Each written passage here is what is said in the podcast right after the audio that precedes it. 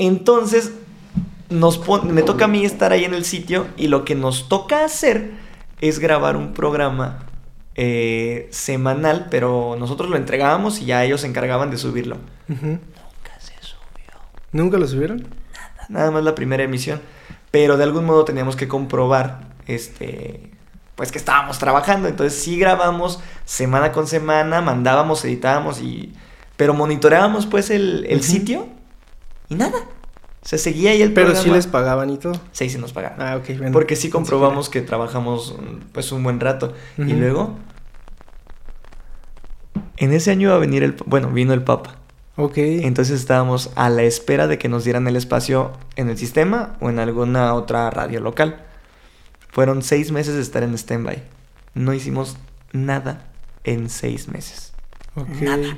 Entonces teníamos que comprobar todo ese tiempo. Entonces cuando nos pusimos las pilas ya como por ahí de julio, de mayo, junio, pues chavos, hay que grabar los programas de enero a mayo, de enero a junio. Y pues hay que rifárnosla porque no se va a subir nada, tenemos que grabarlo, tenemos que comprobar.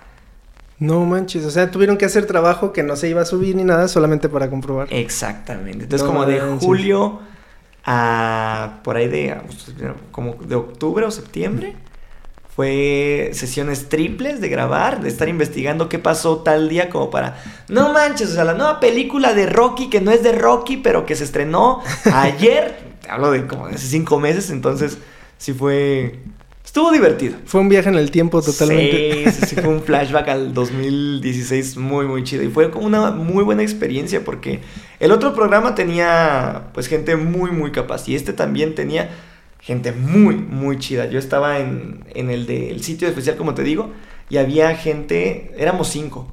Cinco jóvenes por la juventud de Michoacán.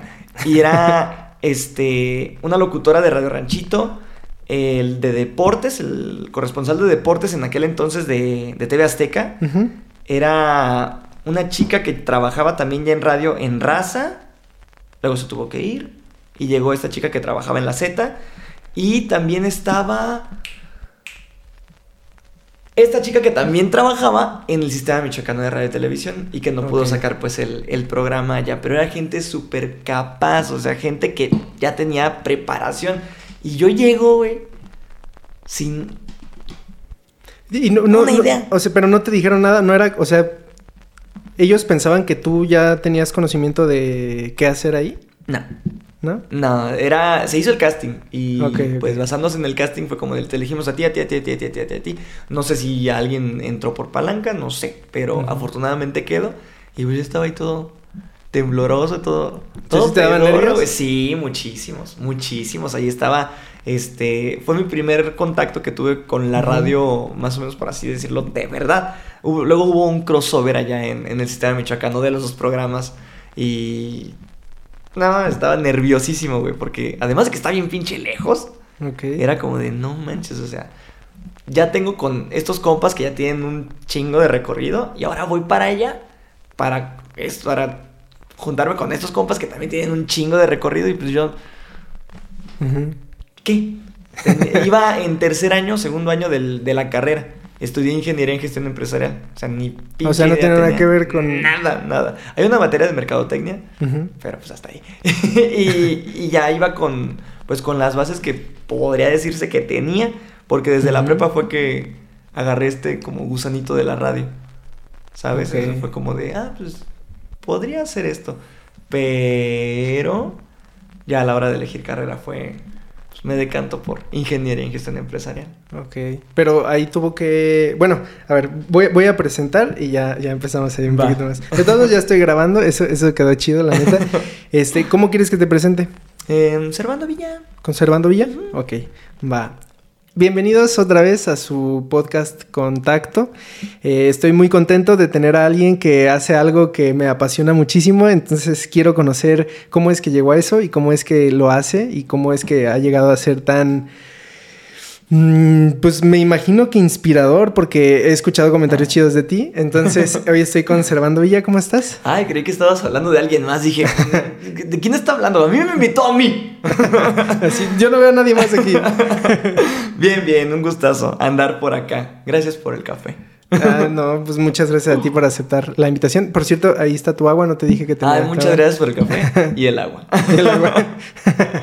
Muchas gracias. No, es un gustazo estar aquí. Estoy ávido por hablar, ¿eh? Ávido, estaba en mi calendario de palabras. Estoy muy, muy emocionado. Así, hoy tengo que decir ávido, a ver sí, cómo le hago. No sé dónde lo voy a meter, pero lo voy a meter.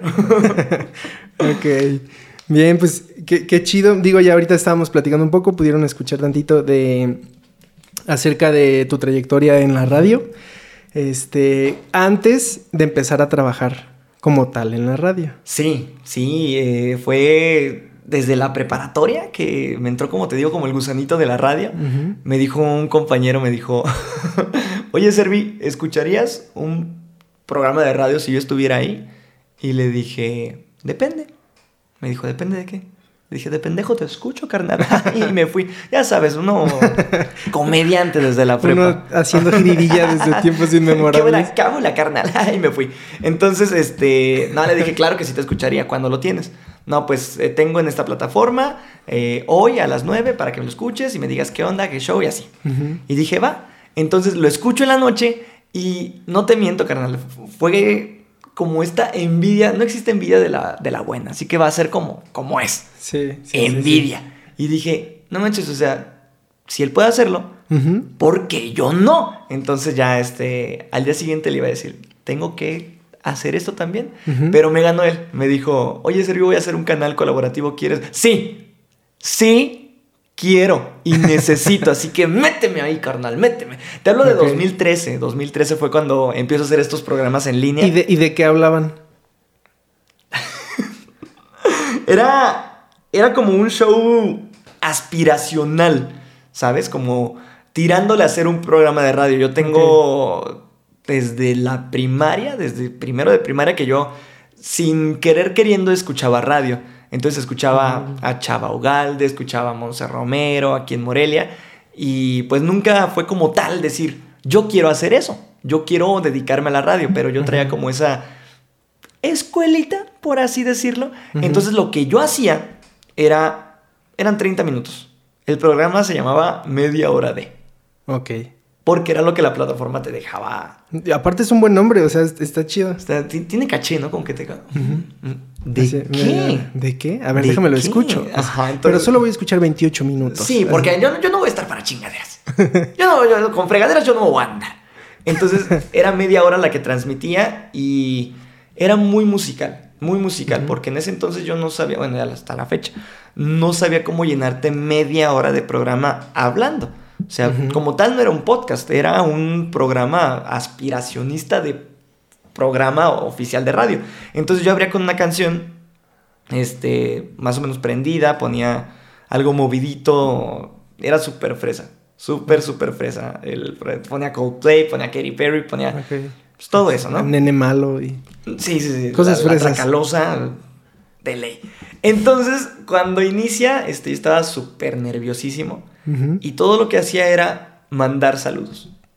Mandar saludos era lo único que hacía. Si me ponía a hablar de algo, preparaba el tema y me escribía un guion. Ora, güey. Y seguía el guion tal cual. O sea, tal cual. El saludo, todo, todo. Hola, ¿qué tal? Muy buenos, buenas tardes, buenas noches. Eh, ciberescuchas, ciberescuchas. Ciberescuchas, espero que estén muy bien allá en sus casas. Están escuchando media hora de ellos. Soy Servando Villa y bla, bla, bla, bla, bla. Y quiero mandarles saludos a tal, tal, tal, tal. Y vámonos con la siguiente canción, ¿no? La de siempre. Vámonos, seguimos continuando con la siguiente canción. Uh -huh. Y ponía canción. Okay. Y así me la llevaba. Y era la misma siempre. no, no, no. Ok, ok, ok. El sonidito ahí, el, el, remix de media hora del sonidito. No, así, bueno, le... pues ya nos quedan dos minutos. Lamentamos que la canción dure tanto. 28 minutos, espero que siga con nosotros acá. Y, y era así, era así, nada más. Saludos. ¿Y cuánta audiencia tenías? De 11 personas. De 11 está personas bien. a 22 en vivo. Uh -huh. 22 era el. ¡Puta, güey! ¿Y el, el programa se quedaba grabado? Se quedaba grabado. Ok, entonces uh -huh. había gente que lo escuchaba y acumulaba, acumulaba reproducciones. Ok. Sí, una vez me ¿Ubicas cuál es el que tenía más? Sí, se llamaba Fucking Chiapas. ¿Fucking Chiapas? El episodio Fucking Chiapas era, fue el, okay. ma, el mayor, el que tuvo mayor número de reproducciones. ¿Y tienes guardado todo eso? Lo tengo escondido en mi casa. Como la plataforma de repente se recortó el tiempo, Ajá. tenías un almacén de 20 horas. Para Ah, empezar, tenías ok. 20 horas para guardar música, efectos de sonido, programas y todo. Que son tantos 40 episodios. horas, carnal. Que, ajá, podían ser eh, eso o pues, entre la música que metías Ah, se recortaba el tiempo. Los efectos de sonido se recortaba el tiempo. Entonces ahí tenía mis 20 horas de programa y de música. Entonces te recorta eh, la plataforma el tiempo a 10 horas y te decía, tu cuenta está bloqueada, carnal. No puedes transmitir a Hasta que que... no- Exactamente. O sea, no te vamos a privar de, de que descargues, de que tengas tu espacio. Pero pues por las nuevas políticas ya no puedes tener tanto. Así que descarga, elimina lo que tengas que eliminar para que puedas volver a reproducir. Entonces, pues tengo la mayoría, no te voy a decir que todos, tengo la mayoría de programas Ujú. ahí en mi laptop. Y me gusta pensar que son como creepypastas. Como de episodios perdidos que nadie jamás va a escuchar. ¿No, no te gustaría, ¿No te gustaría ponerlos así como... He pensado en poner video reacción así como de... Muy bien, chavos, vamos a ver este pedo. Y no, ma- no, no, no, no, no. Pero me da mucha penita, güey. Me da mucha pena. ¿Por qué? Mm. Es que, no sé, me da harta, harta pena como que escucharlo y decir... No, no, yo no hice eso, no puede ser porque sí estaba muy, muy tronquito. Estaba muy tronquito. No digo que ahorita sea la, la Pero tienes experiencia, pero... la experiencia. ¿Tienes Ajá. sets grabados? de- Ah, porque mi compadre Servando también hace stand-up. ¿Tienes sets grabados? Tengo. ¿Sí? Tengo. Imagínate que en unos cinco años... los Episodios veas perdidos. Ah, e- eso sí los vería. ¿Sí? Eso sí los vería. Sí, porque es muy extraño, oye. Porque eso sí digo, esos son mis inicios, carnal. Ok. Esos son mis primeras pataditas. Esas son literalmente mis inicios. Pero a este programa de, de ¿De radio? radio? sí estaría como que muy renuente a, a- a escuchar. Esa también la tenías que decir. ¿eh? Uy, desde la semana pasada, pero no sabía cómo meterla. Pero sí estaría muy, muy concha para decir, no, yo no voy a escuchar esto. Ajá. Pero siento que en algún día sí me voy a animar. Con mucha pena ajena, pero... Ah, Yo tengo, no sé cuánto, hasta ahorita este debe ser como el episodio 17, 18 Ujú. que se está grabando. Ya sé que he dicho en varios episodios que es el 17, 18, pero este sí, es como el 17, 18. este, o tal vez un poquito más. Pero yo a la fecha he editado muchos de los videos que subo, porque pues los subo a YouTube y está Ajá. también en Spotify, pero no he escuchado ningún episodio. O sea, yo... Una, porque de repente digo, ah, no manches el audio, o así. O, ah, la cámara, no, no sé, o sea, no como lo voy que- a ver. Ajá, me da, me da pena. Sí. Entonces entiendo lo que dices, pero por mi parte sí hay así como que cierto orgullo. O sea, yo creo que tú también. O sea, se escucha que tú también, porque fue Hay como contenido. comenzaste. Ajá. Sí. Pero, pero sí, sí es como de, ok, está, o sea, tengo esto, la neta estoy orgulloso de esto, por favor escúchenlo, y lo digo aquí, por favor escúchenlo. pero, pero sí, sí genera como cierto cringe, así como de, uy, no Sí. manches. Sí, sí, sí. Y se trata de uno mismo. Sí. Te voy a contar una. De una vez me puse muy pedo. ¿Una vez nada más? Una Yo vez. un chingo, ¿eh? Una vez, no, yo sí, una vez. Y Fue la, fue la vez. Fue la vez. Entonces yo estaba eh, quedando con mi, afortunadamente, actual novia. Entonces, este... Y esa pedota hizo que, o sea, no, no perjudicó, eso es lo bueno. eh, yo creo que perjudicó bien. Ah, ok, Ajá, ok. pero, o sea, pasó lo que tenía que pasar. Ok, ok. Entonces, este, yo siento como esa sensación, te la platico porque quiero como eh, hacer una equivalencia entre sensaciones, ok. porque le mandé un audio, un audio medio intensón, Ajá. pero no intenso de te amo, no, no, intenso de, pues intenso triste, como de, ah, no sé qué haría sin ti, y todavía estábamos quedando, carnal. Ok, Estábamos quedando. Entonces, este, yo estaba consciente al día siguiente de lo que le había mandado. Entonces, yo no quería escucharlo. O sea, yo dije, yo no quería escuchar. Yo sé que mm, ella no lo está escuchando ahorita, Ajá. pero siento como si si yo lo escuchara, como si lo estuvieran escuchando ella y todo mundo. Ajá. ¿Sabes? Entonces sí, es sí. como de, no lo voy a escuchar porque, ok, lo voy a reproducir. No, lo quito, lo quito, lo quito. Igual me está pasando con esto, con lo de los, Los- los, programas, porque te digo, ahí los tengo en la lab. Entonces, todo el día estoy en la lab escribiendo lo del programa de radio. Estoy viendo qué puedo sacar de video, qué puedo hacer nuevo. Y ahí están. Ahí está la carpeta.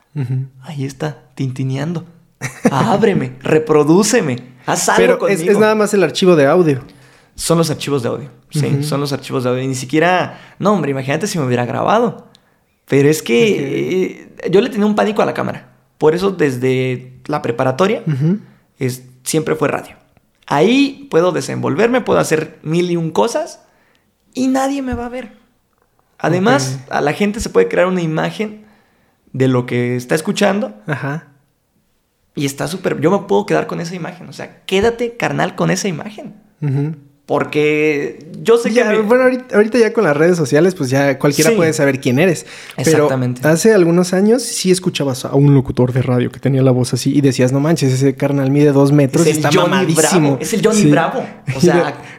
de repente lo veías en alguna... ¿Cómo se llama? En alguna activación y era un chaparrito gordito de pelón. Y, me, estoy describiendo yo. Oye, no. Pero sí, o sea, la, la imagen que te creas esta construcción intersubjetiva que, a la que le adjudicas un, valor, intrínseco. espero no ser el primero que haya dicho eso aquí. ¿Sí es el primero? Sí, sí, eres el primero. ¡Ah, de Bueno, aprovecharé la construcción intersubjetiva a la que persigues, güey, y le das valor y, le das. Entonces, es muy chistoso. A mí me, daba pánico estar en cámara porque traté de hacer, ay, no, traté de hacer videoblogs en la, en la secundaria. Yo creo que muchísimos, ¿no? O sea, muchísima gente lo intentamos. Yo, bueno, no lo intenté yo. ¿Dónde está? Ah, ok. Pero, pero. Pero sí tuve ganas. Ya. Pero yo sí conocí gente que me decía así, ve mi video. Y, y sí había videos que veías y decías así como, ay, cabrón. O sea. Perdón por tanto. Perdón. No, sí, en, en, la secundaria me animé a hacer junto a un grupo de amigos. El, fíjate, el canal todavía me acuerdo como, todavía tengo acceso al canal. ¿Está privado?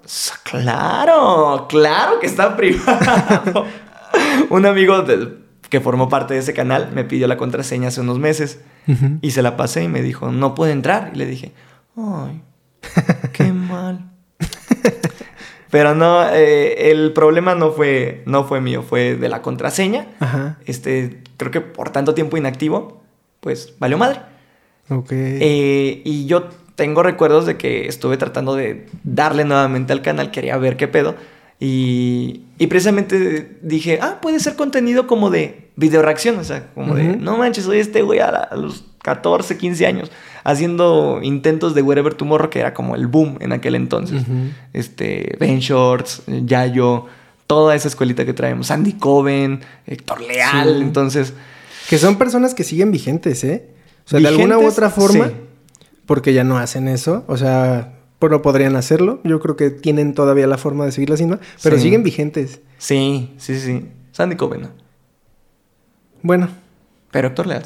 Bueno, estoy muy, muy distante de YouTube en este momento. Sandy Coven, perdón, si, si sigues activa, ya me voy a suscribir. Según yo, sí. Ya. Ajá. Ya. Haciendo otro tipo de contenido, pero pues siguen haciendo algo. Y es que eso es, eso es lo maravilloso de todo esto. O sea, por ejemplo, Tú tienes eso, digo, no sé si yo, igual era como un, conjunto de personas, no eras tú nada más, pero realmente lo que tú haces hoy en día y que dejas en redes sociales va a durar y, y, te va a servir porque conforme vayas creciendo vas teniendo números y es una base que aunque a futuro pierdas seguidores puedes seguir haciendo generando tal vez dinero de algo de eso.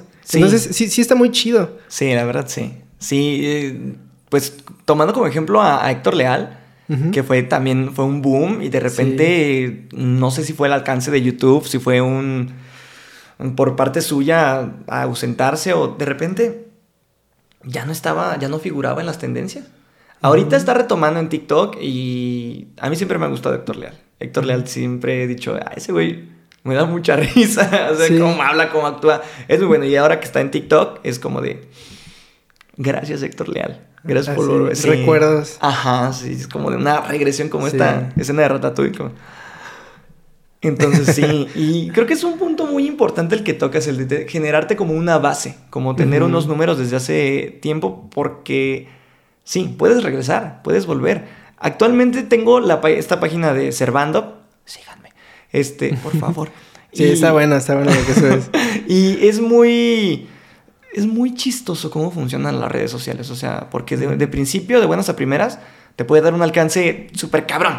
Súper, súper cabrón. O sea, por decirte testimonio, yo eh, cuando tenía, bueno, todavía lo tengo, pero tenía un crecimiento de... Yo, yo hago streams actualmente. Tengo de 10 a 12 de la noche esta onda de jugar Guitar Hero, pero se llama Clone Hero. Pero sin guitarra. Ahora sí, perros. Eh, no manches, voy ganando. y, y tenía como 2000 personas viéndome.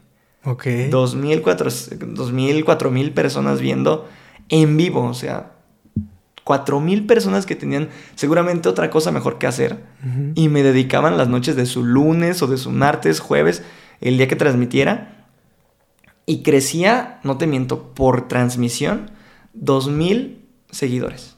No manches. 2000 seguidores en la página por noche por noche. Era un crecimiento. Dije, no manches, dijiste por en la página por. Y dije, no manches, por noche. Sí, por noche. en la página por, noche. Síganme también en Pornhub. No, no es cierto.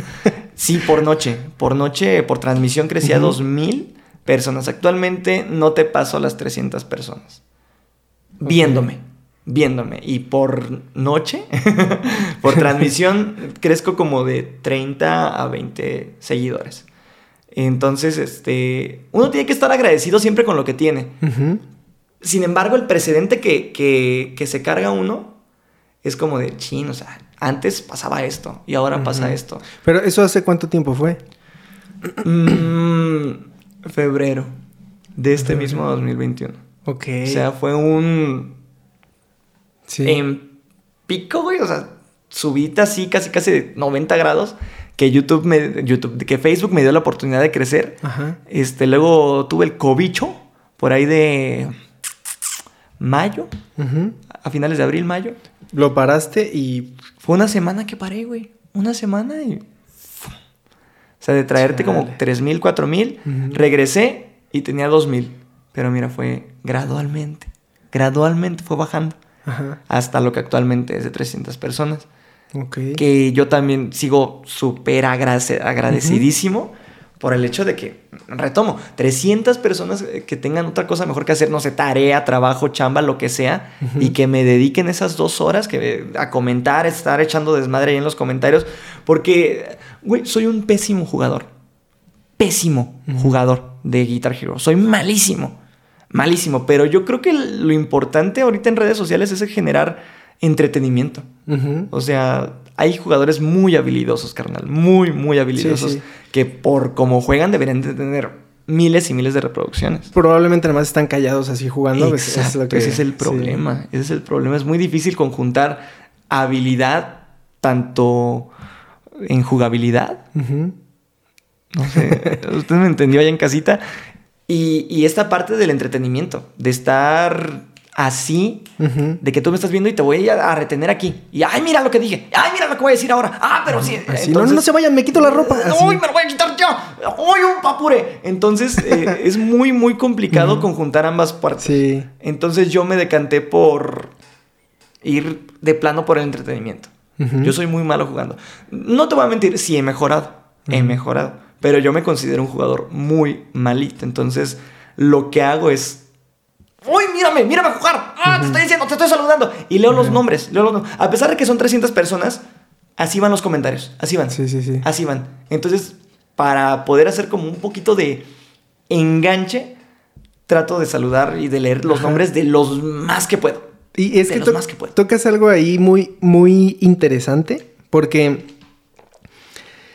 Mira, cuando yo empecé lo del podcast, yo pues, tenía en mi cuenta de Instagram 300 y algo seguidores, 380, 390. Entonces, eh, yo siempre quise tener como un Instagram pesado, no sabía por qué, y yo decía, es que la gente no me sigue, y luego entendí que tenía que hacer algo para que la gente me siguiera, ¿no? luego entendí que tenía que, bueno, pero ahorita llego a eso. Eh, tengo que hacer algo para que la gente me siga. Luego dije, ah, ya X, eso me vale madres ahorita. Empiezo con lo del podcast, subo un episodio, el primer día se escucha, el segundo se escucha muy poquito, el tercero ya no se escucha. Y dije, ¿qué pedo? O sea, ¿cómo le hago para que la gente sepa que ahí hay un podcast? Entonces, platicando con el invitado que tuve, me dijo, haz clips y los subes. Entonces, cuando los subas, la gente se va a acordar de que había un podcast que podía escuchar. Entonces empecé a hacer los clips. Que también hacerlos es un desmadre y es hacer cosas, pero ahorita llegamos a ese punto. Lo es, sí. Sí, sí, sí. De, repente eh, empiezo a subirlos y mm, mi Instagram llega a 400, ahorita tengo como 450 y digo, está chido. No, no lo hago por números realmente, pero está chido que la gente eh, haga algo. La cosa es que de repente llego a 400 y me empiezan a dejar de seguir un chingo de personas. Entonces entendí que hay personas que me seguían por otra cosa, porque yo hacía crossfitantes y competía y lo que fuera. Entonces, dejo de presentar eso, empiezo a presentar lo que es el podcast y pues la gente que me seguía por eso, pues dice, ah, pues yo no quiero seguir a este güey porque no hace lo que hacía antes, ¿no? Entonces, me dejan de seguir. O de repente les aparezco y digo, ay, ya, y dicen, yo seguí a este güey y me dejan de seguir. No sé, cosas así, ¿no? Entonces, hago, hago, empiezo a, a ver que en, en YouTube empiezo a tener suscriptores. Actualmente tengo 50 y algo. Y cada vez que subo episodio, suben uno, dos, sí, por mí solo. Y si lo comparte el invitado, suben 6, 8 suscriptores. Entonces está chido. Pero de repente me doy cuenta que no llego a personas nuevas. Las personas que ven el contenido son las mismas. Entonces dije, ¿cómo llego a más personas? Está muy cabrón porque la gente no lo comparte o lo comparte muy poco y tampoco me va a poner a decir así como, compártanlo, compártanlo. Pues no, pues si no les gusta o no, no les llama la atención, pues que no lo compartan. Entonces dije, ok, una página de Facebook. Entonces hago la página de Facebook y me decía, invita amigos, ¿no? Lo, iba a hacer y de repente dije, no, no, no lo hice. Ahí te va, ¿por qué? Una me daba pena. Dije, se me va a juzgar. Y después dije, bueno, eso que X, me vale madres. Y luego me, me di cuenta que son personas que si le dan like a la página es por mí, no por el podcast. Correcto. Ajá. Entonces, si la página tiene mi nombre porque es Noel Patiarro o Noel Patiño Arroyo, síganme. Pero, pero realmente lo que subo ahí, pues es lo del podcast, es, lo, es mi interés. O sea, yo no, ¿qué subo que soy? Yo nada más hago esto y de repente hago otras cosas. Digo, de repente se me ocurren ideas chistosas de ciertas cosas y lo subo, pero no es que yo me dedique a hacer contenido chistoso. Ajá. Entonces, ok, ¿cómo llego a más personas? Ah, bueno, pues pago en Facebook y ya tengo 15 seguidores en la página, ¿no? Ya. Entonces, poco a poco me he dado cuenta de cómo puedes, eh, y es lo que estás tocando ahorita el, el punto, cómo puedes tener audiencia. Ajá, en tu caso es, yo te voy a entretener, ya llegaste y aquí te quedas, ¿no? Sí. A mí me pasó algo similar. Ajá. A mí me gusta mucho la comedia, te lo estaba platicando ahorita. Literal, me gusta, de lo que más disfruto es hacer reír a la gente. Pero llegó un momento en el que la forzaba demasiado. Entonces me llegué a sentir así como, no, pues estoy, estoy queriendo ser chistoso siempre, pero no soy así. O sea, sí regularmente empiezo como a pensar cosas, de repente alguien dice algo y se me ocurre decir algo, pero llegó un momento en el que decía así, así yo estaba como, llegaba la noche, estaba cansadísimo mentalmente, porque todo el día estuve así intentando que alguien dice algo y yo tengo un remate. Esto, un remate. Un remate. Sí, premisa remate. De repente se me ocurrían y de repente se me ocurren cosas y pues ya no lo hago como antes. Entonces, se, se me hace chido que tú sí tengas esa capacidad de poderte mantener así y, y seguir como ese rollo con las personas, porque yo lo puedo hacer hasta cierto punto y deja de ser orgánico, o sea, ya empieza a verse forzado. Ya. Entonces, esa es como una de las cosas por las cuales, aparte, no hice mi, mi graduación de lo de el curso de stand-up y ya no seguí. Digo, quiero todavía, o sea, quiero retomarlo eso porque realmente me gustaría mucho poder hacer stand-up. Pero ya no, ya no seguí como en esa misma sintonía porque me di cuenta que estaba dejando de ser yo. Ok, ajá. ¿Nunca te ha pasado algo así? Sí, horrible. Es muy fea esa sensación. Muy, muy, muy fea. Y ahí les va el contexto. Yo entré a trabajar en la Z. Ajá. En la Z de Morelia, aquí. Pues en Morelia. Estación de radio, no se confunda con nada raro. Nada, es... La Z, estación de radio. La salvajemente grupera. Y estoy agradecidísimo con toda la gente que, que trabajó y trabaja ahí. Agradecido con todos, con, con el de arriba también, eh, por la oportunidad que me dieron. Yo llegué muy, muy pollo, llegué muy, muy verde. Este, llegué como todavía con la escuelita que traía de, del programa de radio en línea que tenía en la prepa. Como de, hey, ¿qué onda? ¿Cómo están? Así como locutor de antes y la fregada. Entonces ahí me quitaron eso. Me quitaron eso, me dijeron, papito, solo sé tú mismo, güey. O sea, haz lo que tú dirías, pero obviamente con el con con esta onda grupera, con esta onda de tas tas tas tas, tienes que estar así a las vidas porque nadie te va a querer escuchar decir como de Bueno, y aquí escuchamos a la arrolladora banda Limón con el tema de bla, bla, bla. No. El señor, señora, damita, caballero, estamos escuchando a la arrolladora banda Limón con el tema bla, bla, bla. Entonces me dijeron, haz eso, güey. O sea, déjate ir y, y quédate con esta onda grupera, pues. Entonces fue 2017, 2018 y 2019 los años que trabajé allá. Y se me quedó bien, bien ese, ese estilo. Y es el estilo que yo tengo en los streams. ¿Sabes? El Guitar Hero, yo no juego canciones de ACDC, de Aerosmith, de, de Metallica. Yo no juego eso. Juego canciones de banda machos. Juego canciones de, de la banda MS, de, de los Tigres del Norte. O sea, ¿Y no tienes problemas con el copyright? acelero la música. Ah, ok. Ajá, la pongo a velocidad de 120 y mira copyright, aquí está. Entonces, este, actualmente tengo un pedo con eso. O sea, escucho la canción normal y digo, ¿Qué pedo? Esa no es la "Estás- canción. estás bien pinche lento, papito, échale injundia. Ajá. Entonces ya me acostumbré a escucharlas así en 120. Entonces, eh, lo que hago yo en los streams es eso, es sacar el papel que tengo que tuve yo en la Z y con eso se quedan. O sea, con eso se queda la raza. Y es algo con lo que yo me quedaría. O sea, estoy bajando. Por eso me enganchó el, el juego en primer lugar. O sea, vi un video de un cabrón que estaba jugando una canción de los Acosta, Ok. como una novela, y dije, otra vez la envidia. Así, Yo puedo hacer eso. Si le hace eso, pues, ¿por qué yo no? Ajá. Entonces ya me puse a investigar y pues uno pasa por las cosas cuando uno es, es novato. O sea, Ujú. es, ten- tiene que investigar, tiene que checar esto. Este, la comunidad también, cómo está el pedo allí en la gente que juega, eh, la gente que lo ve. Porque lo crean o no, hay gente, por lo menos en esta comunidad de, de Guitar Hero, hay gente que es muy recurrente en los streams. O sea, que, que, es- que no hace streams, pero es famosa en los comentarios. O sea, es conocido. Es como de, ah, mira, aquí está con nosotros, eh, fulanito de tal, oye, muchas gracias, te vi el otro día en el stream de tal persona, oye, gracias por pasarte por acá. Entonces hay gente que, que tiene presencia en los comentarios, pero qué presencia cagado. a final de cuentas. Y es algo que se puede aprovechar en un juego pequeño. Porque, y, lo digo pequeño, no con tal de demeritar ni a la No, no, no. comunidad ni al juego. Pero es de nicho. Exactamente. O sea, hay juegos que tienen millones y millones de personas viéndolo. Te hablo de Apex, te hablo de Fortnite, te hablo de Warzone. Free Fire. O sea, todos esos Sí, sí, juegos sí. tienen millones, millones y miles de jugadores. Sí. Miles de jugadores. O sea, tú te metes allá a la página de en Facebook Gaming de cuánta gente está viendo y jugando eh, Free Fire o PUBG. Es está atascadísimo. Exactamente. Entonces, este juego, eh, si acaso tiene actualmente 2.000 personas viéndolo. En todo el mundo.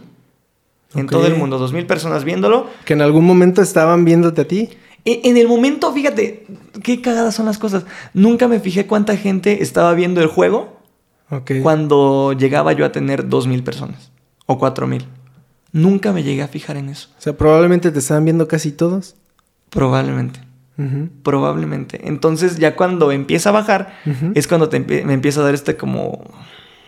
Tengo que ver los números. O sea, tengo que ver si todavía estoy vigente, si todavía estoy en onda con los chavos, si todavía estoy presente o si de plano esto ya es causa perdida.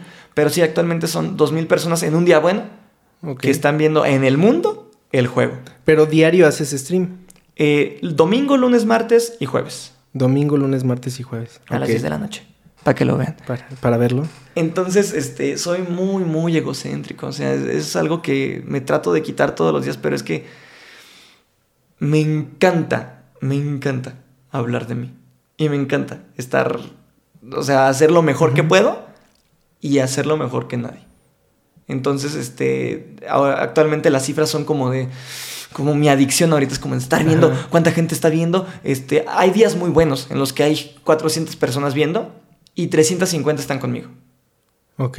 Hay días malitos en los que 200 personas están conmigo, pero hay 2000 personas viendo. Viendo Guitar Hero. Entonces es como de, ¿cómo puedo yo hacer que esa gente se pase? Porque al estar tú viendo a un jugador de, de Guitar Hero, de Clone Hero en este caso, este, que es el juego para poder adaptar las canciones del Banda Ah, y todo eso.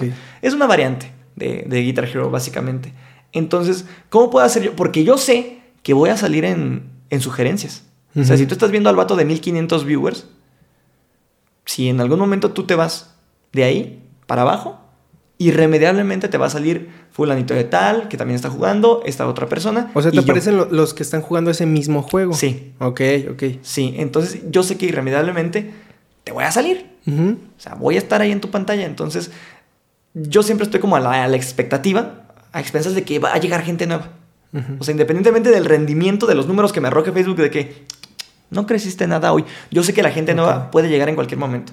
Por alguna compartida en un grupo, por alguna compartida de un amigo, por alguna etiquetada de alguien. Porque sí tampoco quiero caer en eso de comparte, comparte, dale like. Porque hay un apartado en el contrato de Facebook que te dice no le digas a la gente. Ok. Porque si le dices, probablemente te vamos a cortar el alcance. O sea, son Ok. prácticas no indebidas, pero te sugerimos hacer esto. Entonces mucha gente, pues por saltarse los términos y condiciones, no lee esa parte, no lee ese aspecto y está como de, hey, recuerden compartir el, el- el directo, denle like aquí. Entonces cuando yo descubro eso, digo, cuando fue cuando ya estoy bajando de números. Entonces a lo mejor puede que Facebook se apiade de mí y me devuelva el alcance Sí, no digo siguiendo nada. sus prácticas. Ok. Entonces, dejando que todo sea orgánico. Ya no- eso no va a pasar. Es que está, está raro, o Es sea, muy no- extraño. no, entiendo cómo funcionan las redes sociales, porque igual hay varios, pues varias personas que están ya muy grandes en Instagram, que ahorita tienen problemas con sus historias. O sea, si una historia llegaba a un Sí. millón de personas, le están llegando a 600 mil personas. Exactamente, es muy feo, es muy feo. Eh, yo sigo y me atrevería a decir, no sé, Ingrid Nares, si me dejes decir que soy tu amigo. Ingrid Nares es una fotógrafa, es una productora de aquí de Morelia, súper, súper chingona. Eh, tenía 40 mil seguidores a principio de año. Este, se puso a chambear muy intensamente este año, ahorita tiene 79 mil, Ah, pero yo la vi. Ella llegó a tener 89 mil, llegó a los 90. Eh, entonces, no sé qué es lo que pasa con el alcance tanto del, de Instagram, de Facebook, en general de las redes sociales, que te puede dar la mano en algún momento y después... ¿Y, Ya tú, no. ¿y tú quién eres? Sí. O sea, yo no te voy a dar alcance a ti. Entonces las historias me estaba comentando ella que llegaban a miles y miles de, de personas que veían sus historias. Y ahorita ahorita ya no. 900. Con 79 mil seguidores, 900 personas que ven sus historias. No manches. Actualmente también me, me saca mucho de pedo porque eh, también poniéndolo como en contexto aquí de un servidor, son 95 mil seguidores en Facebook. 95 mil los que tengo Ujú. ahí en Facebook y 300 personas las que me están viendo. Ok. Entonces, eh, tampoco le vamos a echar la culpa completamente a las redes sociales. Y trato de, de ser como que muy... agarrar esto como motivación. Como de... Entonces algo estoy haciendo mal. Entonces le voy a poner el doble de ganas y voy a hacer que te quedes conmigo si eres nuevo y estás viendo este pedo. Porque también tengo que aprovechar las compartidas que tienen los demás. ¿Sabes? Sí, O claro. sea, si tienes tú eh, X persona 1500 y estás jugando Guitar Hero, yo sé que en algún momento esas personas nuevas puede que caigan acá. Ajá. Entonces, poniéndome en el lugar del espectador, porque todos hemos sido espectadores alguna vez, este, yo tengo que leerte por lo menos tu nombre, carnal. O sea, por lo menos para sentirte como de parte de. Entonces yo lo que hago es eh, tocando y, volteando a ver los comentarios. Tocando y volteando a ver los comentarios. ¡Eh, saludos para Dayana! Gracias, Dayana, por estar aquí con nosotros. Saluditos. Y también para ti, Roberto Flores. Muchas gracias. Así, así, así, así, así, así, así. Y les digo, si no alcanzo a leer tu comentario, carnal, vuélvemelo a escribir. Vuélvemelo a escribir y, y con esta onda. Así, hablando rápido, hablando rápido, porque yo sé que es muy difícil mantener a alguien segundos Sí. segunditos. Entonces es como de, llegaste y comentaste, en chinga te voy a saludar. En chinga te voy a saludar. Obviamente hay unas canciones que no puedo estar así. Ajá, porque, están muy cabronas. Exactamente. Tampoco es 100% estar saludando porque se, se volvería un sonidero. Un sonidero. Y lo atractivo también de, de estar ahí jugando es, ah, no manches, o sea, el recodo en, en Guitar Hero, ¿cómo es posible eso? A ver, entonces estoy como también tratando de mejorar mis aspectos jugabilísticos y, y- y de comunicación, o sea, saludarte, hablarte, agradecerte estar aquí sin decir deja tu like Ok. sin decir deja tu like, sin decir comparte. Este, lo que sí tengo como que muy presente, lo que es, por ejemplo, alguna canción que sea como de, de pistear. Etiqueta a tu amigo el más borracho. Ok. Pero etiquétalo y que se venga a pistear acá con nosotros. que no creo que esté bien decir pistear en directos de Facebook. Pero a mí me gusta, me gusta. Me gusta mucho hacerlo porque... ¿Sabes? Ahorita que dices eso, de, de- de- de decir algo en Facebook, Ajá. Se me hace muy cabrón el hecho de cuando dicen puto en Facebook. Ajá. Porque he visto, o sea, y he escuchado como comentarios de gente que se dedica a eso, que es como, está súper mal. Entonces, ok, pues sí es una palabra que ahorita puede generar mucha revolución, pero si tú no lo dices y en lo que tú estás jugando o si estás jugando en un stream con otra persona y dice puto y tú no lo estás diciendo, a ti te... Sí, porque es tu página. Ajá, y es como, sí. pues no tengo tanto control de todo, o sea, sí se me hace que eso no está tan chido. No, no es justo, no es justo, porque sí Ujú. Facebook agarra, agarra parejo, güey. Sí. O sea, te corta machín y agarra parejo, agarra parejo, aunque te digo, seas un, un invitado en la página, así que yo me voy a abstener de decir la palabra con P, porque él ya la dijo, así que... Pero sí es... es Permiso. muy- Pito. Pero sí, que- trato de tener mucho cuidado con eso. Pero a veces sí se, no puedo controlarlo. O sea, no, no, no específicamente con esa, con esa palabra. Soy muy idealista. Como que soy muy Odín Dupeirón a la hora de, de estar en el stream. O sea, como de...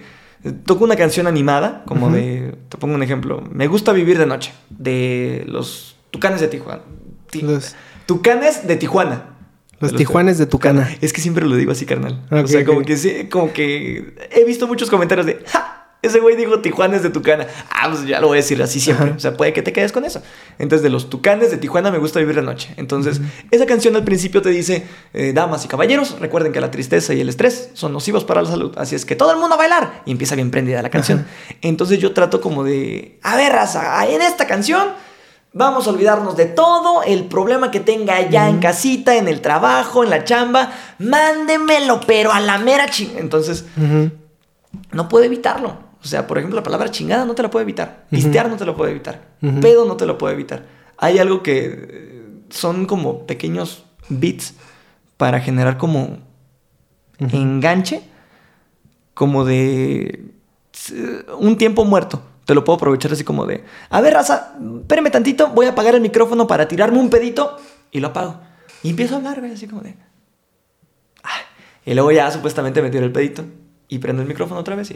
"Ay, perdón, pero sí tenía que sacarlo. Entonces, yo creo que eso también genera, pues como enganches, como de... Este güey se tiró un pedo y no me dejó escucharlo. Es como te engancho, o sea, y yo no he visto pues a alguien hacer eso. Y es como de algo muy peculiar para que te quedes con alguien, ¿no? Entonces por eso lo hago. Y por eso te digo que soy como que muy idealista a la hora de estar en el stream, como de recuerden que si tienen algún problema, es momento de olvidarse de todo. Gracias por estar aquí con nosotros y bla, bla, bla, pero está cuidando también esa parte de no decir comparte. Cosas. y- ajá. Sí. Pero está, está interesante, o sea, oye, eres alguien que hace muchísimas cosas. ¿Cómo le haces para no volverte loco? Ahí está el asunto. Ahí va el idealista otra vez. Todos tenemos que estar locos, güey. todo- no, este. Los tiempos. Los tiempos son muy importantes. Dedicarle tiempo a esto, dedicarle tiempo al otro. Este. Al principio de la, de la contingencia, sí me vi muy, muy frustrado. Porque el stand-up es una parte muy importante en mi vida. Es como la forma en la que trato de terapiarme el hecho de que soy también muy introvertido. Porque, lo crean o no, gente allá en casita. Usted dirá, "Ah, ese güey está pinches hablando como, como Juan en su casa. Pero no, sí soy muy introvertido. Entonces esta parte de, del stand-up me ha ayudado mucho, pero mucho a manejar ese aspecto de mi vida. Y creo que el stand-up es lo que me ha... lo que me da mayor satisfacción. O sea, yo amo mi trabajo en la radio, yo amo hacer el stream, yo amo eh, el dinero y, y amo eh, la parte El- del stand-up porque, porque sí me da mucha retroalimentación. O sea, saber que a la gente le gusta lo que hago. Porque detrás de una cámara es, es un tanto complicado. O sea, sí lees comentarios positivos y todo eso, pero no hay como el ver la sonrisa de la gente, güey. El ver que se la están pasando bien contigo con las mamadas que estás diciendo. Y ahí te das cuenta, te cae el 20 de que, ok, estoy haciendo bien las cosas. Sé que puedo mejorar, pero por lo menos sé que voy en buen camino. ¿Alguna vez has tanqueado? Sí, sí, claro, claro. eh, Creo que todos hemos tenido noches de cloaca, de, ¿ah?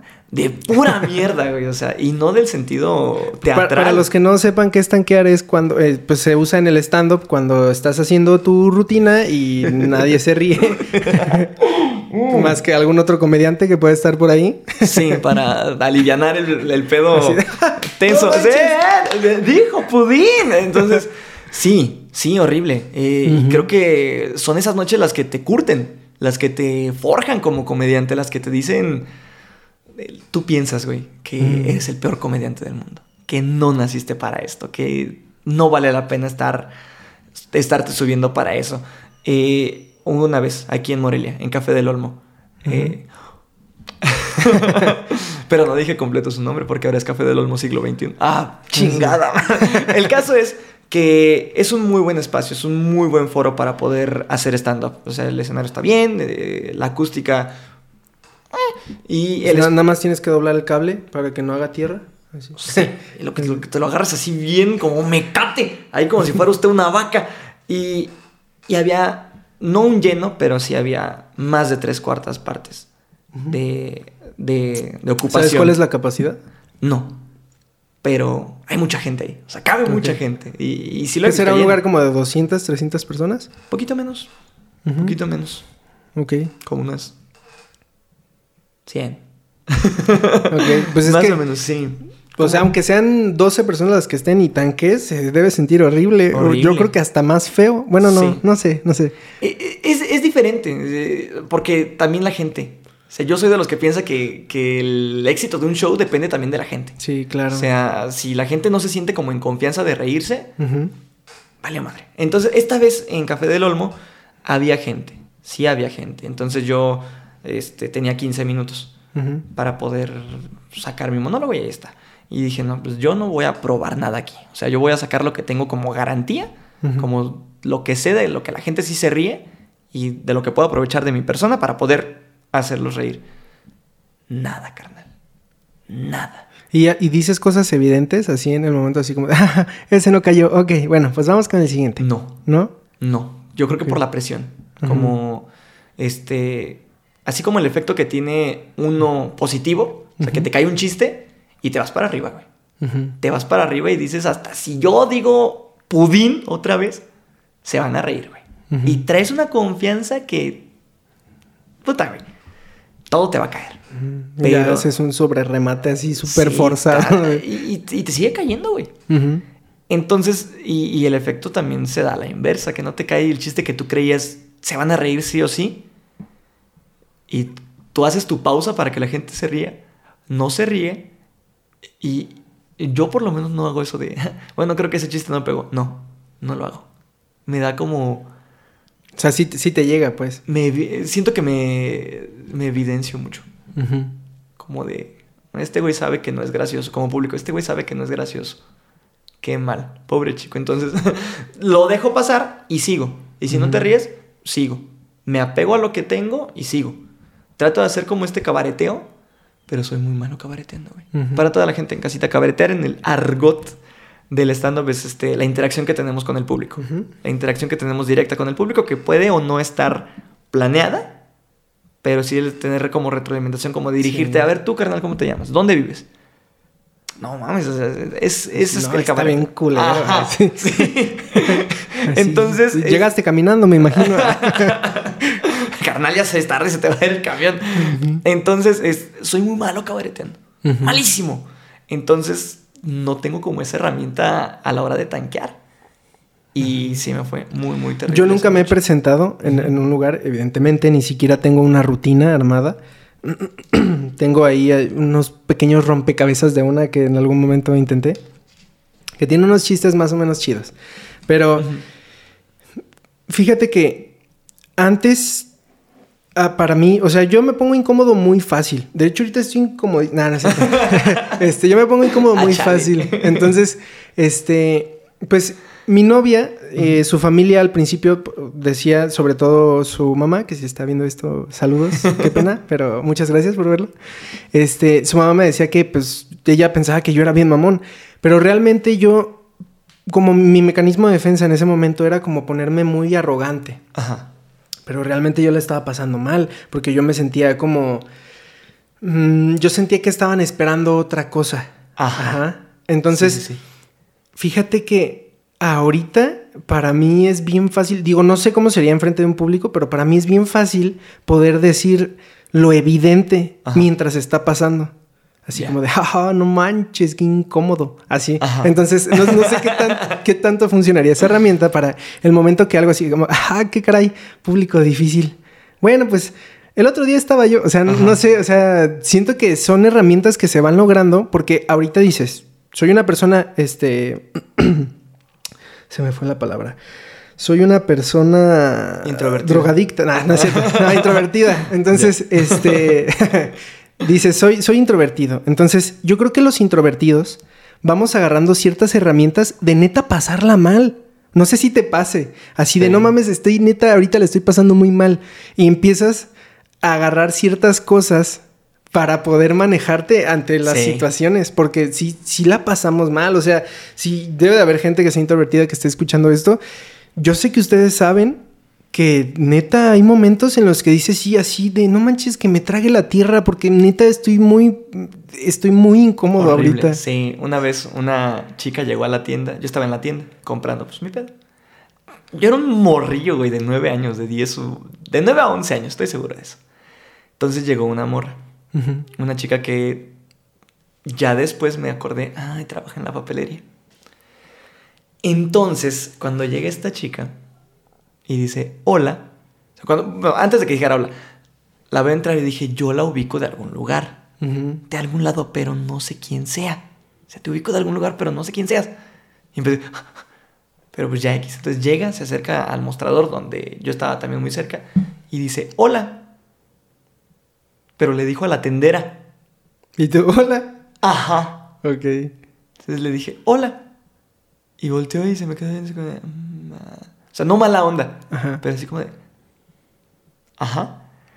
Güey, horrible, horrible. Tengo a la fecha ese momento tan, tan, tan presente en mí que cuando me siento incómodo, me siento como de trágame tierra, recuerdo ese momento. Sí. Recuerdo ese momento y digo, ah, como aquella vez. Así. Ah, mira. Así que morra de la papelería que fuiste a la tienda hace como 13, 14 años. Hola. Hola. Sí, sí, sí, son momentos muy complicados y, y esa noche tuve muchos momentos así. ¿Sí? Muchos, muchos momentos. ¿No, y- ¿No te dijo nada la gente ya que te bajaste? No. No, no, no, ¿qué me voy a decir? Yo no quería hablar con nadie, güey. Hasta le dije a mi jefe, ven por mí, por favor, estoy muy triste. Creo que esa noche sirvió de algo. A mi papá no le gustaba. Bueno, no, no era como que muy explícito a la hora de decirme, no quiero que hagas esto, no me gusta que hagas esto. Pero sí estaba muy preocupado como de, pero si vas a estudiar, o sea, si vas a seguir tu carrera, no si vas a ejercer y todo el pedo. Ujú. Y era así, tú tranqui por eso. Entonces, esa noche como que me vio muy triste, muy achicopalado y como que uh, hay un antes y un después tras esa noche, ¿sabes? Sí, ahorita la- ya no te habla, ¿no? ya sabe qué pedo, sabe qué pedo. Que como que le cayó el 20. Dijo, no, pues a este compa como que sí se lo toma muy en serio. Entonces, a partir de esa noche ya me dice, no, pues hijo, lo que necesites, lo que hagas se y lo ríe, que... ¿no? De lo que digas así. de, Hola, papá. no bien chistoso, ese mijo. güey. Mira, vieja, lo que díselo, díselo otra vez. Entonces, Sí. sí. hay un antes y un después. Como que, pues hay que agarrarlo de lo malo, lo bueno. bueno, sí, claro. Y, y hay algo que me dijo un comediante, a quien le mando muchos saludos y muchos besos, a Elich Flores. Ay, Este, Erich, por favor, ven. De apellido Flores. este, yo sé que a lo mejor no lo dijo él, pero yo lo escuché de él. Así que entonces, como comediante, Le adjudicaremos ese Sí. valor intrínseco a él. a, a esta construcción inter- intersubjetiva que me planteó él y lo perseguí a su casa. eh, me dijo, bueno, nos dijo en ese cursito que tomamos, mini taller cursito que tomamos, como comediante, tú no eres tan bueno como en tu mejor noche, pero tampoco eres tan malo como en tu peor noche. O sea, no te sientas ni la gran cacota, ni te sientas la, ay no, el, ay no, ni te tires al piso, porque ni eres tan bueno como en tu mejor noche, ni eres tan malo como en tu peor noche. Tú simplemente trata de hacer las cosas como mejor tú sepas hacerlas.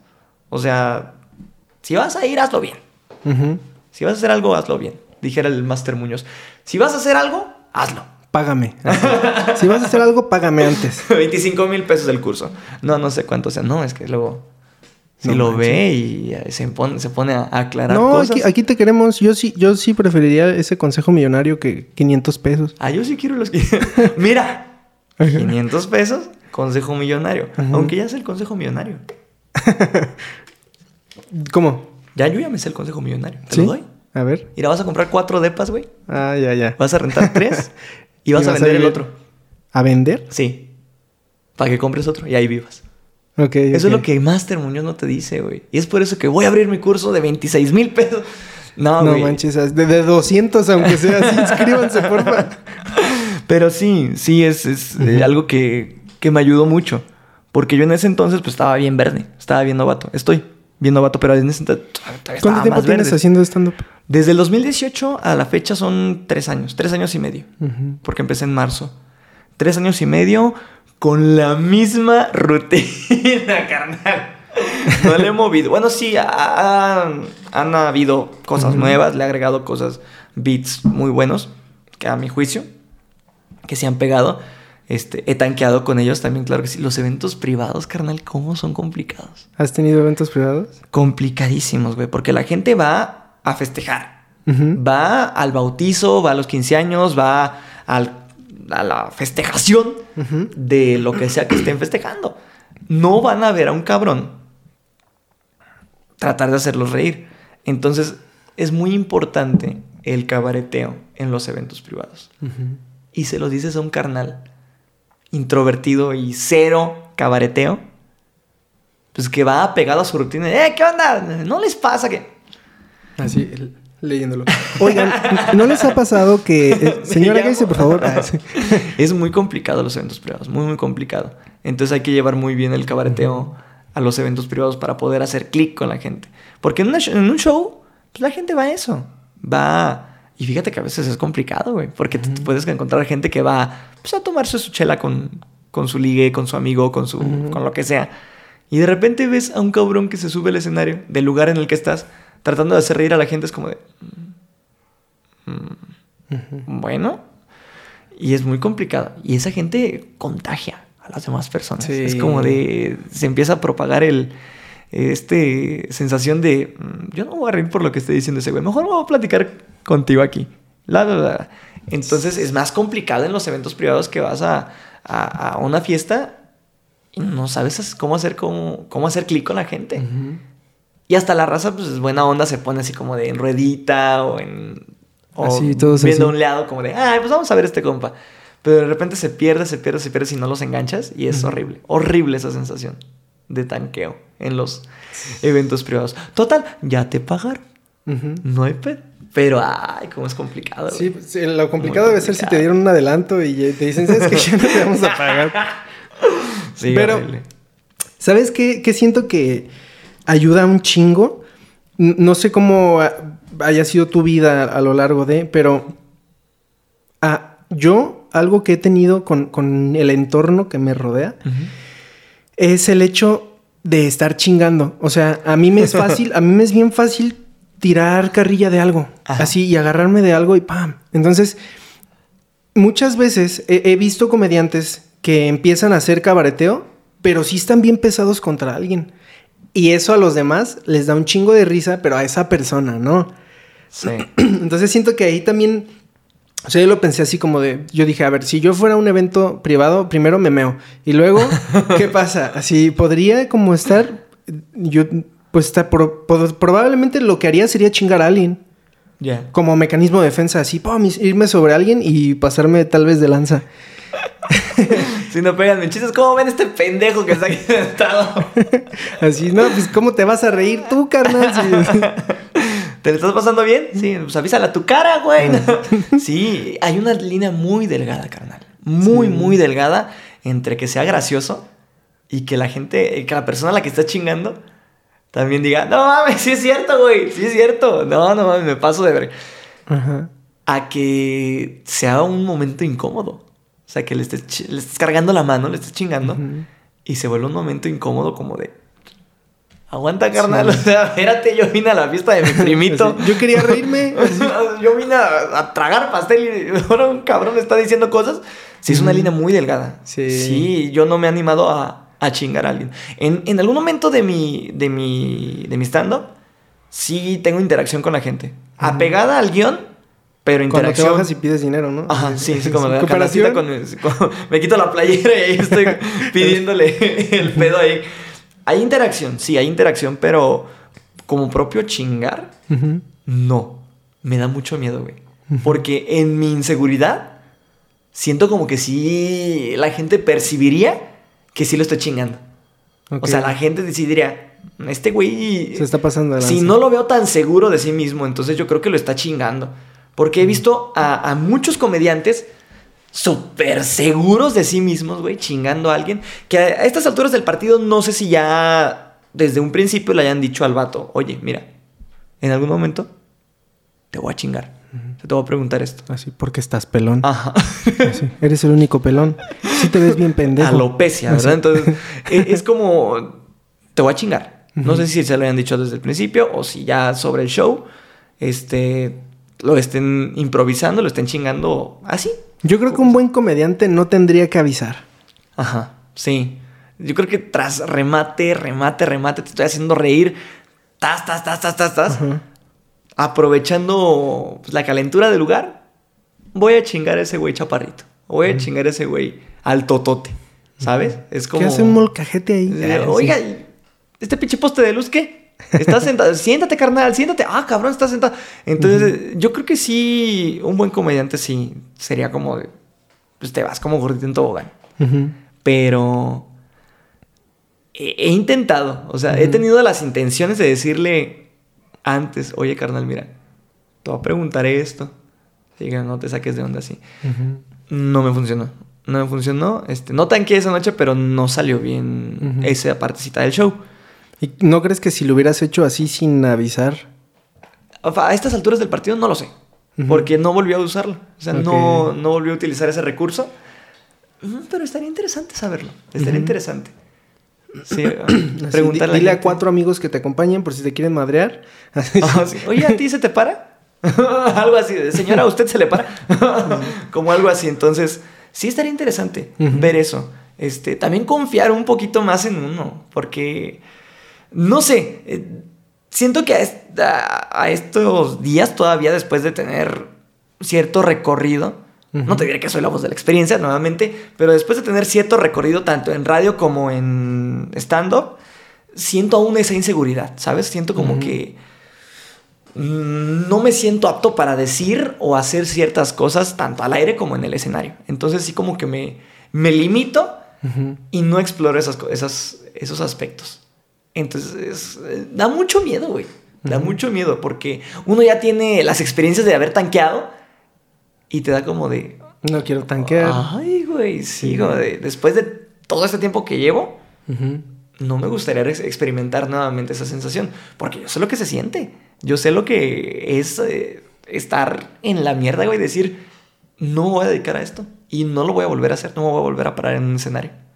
¿Y cuánto tiempo pasa para que se cure esa herida? Yo creo que depende. ¿Sabes? de pendejo se depende de las veces y qué tan intenso haya estado el tanqueo. Y cuánto hayas durado en el escenario, porque... Y quién pueda estar en el escenario, ¿no? Exactamente. Puede haber... ¿Te ha tocado abrirle a alguien y tanquear? Sí. Abrir a alguien, sí. Sí. ¿A quién le abriste? A Susi Q. Ok. Aquí, saludos para Susana. Susanita, perdón por esa noche, güey. sí, me mamé, perdón. Eh, fue esa vez de Café del Olmo. Éramos dos abridores. Y pues las cosas pasan, ¿no? Y pues no pasan, como las risas esa noche. ¿Y te dijo algo? O sea, ¿te, dio retroalimentación? Mm, no propiamente, me dijo, estuvo bien. Ánimo. O sea, no va a ser la última vez que te vaya a llamar. Te, pregunto eso porque se me viene a la mente el hecho de pensar eh, qué tan dispuesta esté una persona a recibir retroalimentación de otra. Sí, la confianza. la confianza que, que, que generes entre pues la persona que te va a dar retroalimentación. Porque es muy fácil, güey. Es muy fácil decirle a alguien que tanqueó, a alguien que no lo está haciendo bien, decirle, estuvo bien. O sea, échale ganas, o sea, no hay pedo. Estuvo bien, güey, estuvo bien. O sea, te la rifaste. Es muy difícil, tiene que haber un nivel muy, muy cabrón de confianza y de... Y tú así llorando, es que... Güey, gracias. eh.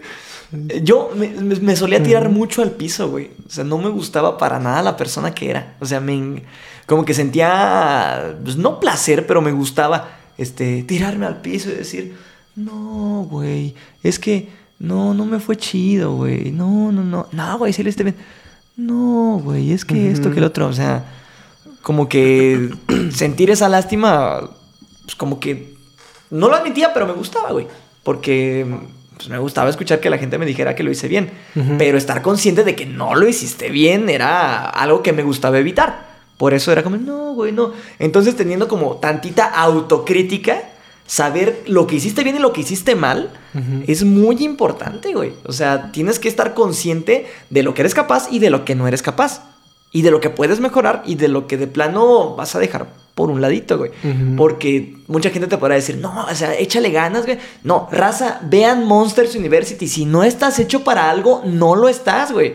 O sea, échale hartas ganas como puedas, pero en algún momento te vas a dar cuenta de que necesitas a Sullivan para que espante a la gente por ti. Entonces, mm, hay que estar consciente. Sí, consciente sí, sí. de lo que dejar este como escenario idealista, esta construcción intersubjetiva a la que le adjudicas un valor intrínseco de que Ujú. sí puedes, Ujú. pero hay que estar consciente de que lo que no puedes.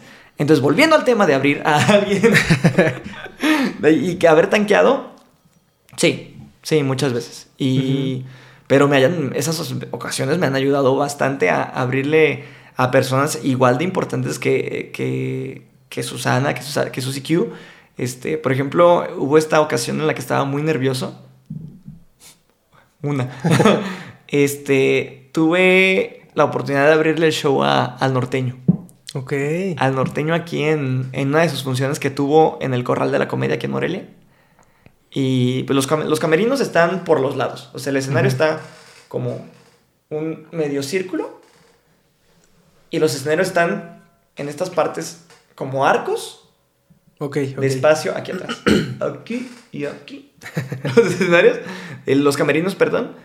Y por atrás, de, por esta parte de atrás, está un mini pasillito para que te pases al otro camerino y que la otra persona pues también se pase.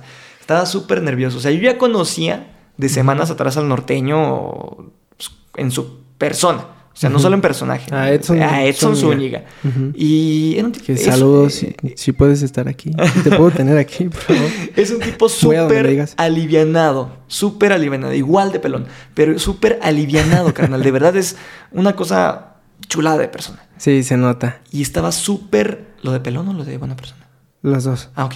Entonces, yo estaba súper nervioso, güey. Como pocas veces en la vida.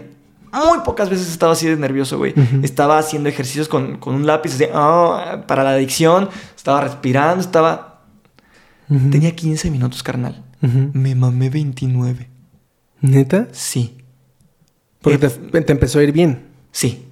Sí, o sea, hice bien las cosas. No, no fue ¿Y un... no te tiraban la luz arriba de ya, vete. Estaba ciego allá arriba, güey. O sea, las luces del corral de la comedia no te dejan ver más que a las primeras personas. O sea, Ok, estaban muy intensas, güey. Entonces me tenía que hacer así como para medio cabaretear con la gente de atrás porque sentía que los perdía en algún momento. Y estaba muy nervioso y dije, no puedo dejar pasar esa oportunidad porque si tanqueo con el norteño, no creo que haya algo que me pueda levantar de esto, güey. Entonces, pues di lo mejor que pude, güey. Y 29 minutos de... ¿Y qué te dijo?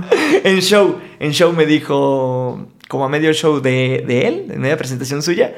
No, pues que ahí estuvo su especial de Netflix aquí del Servando Villa. Y, ah, chale, perdón. Pero disfruté mucho esa ocasión. Disfruté mucho esa ocasión y, y creo que son esas oportunidades las que, en las que uno les echa más ganas.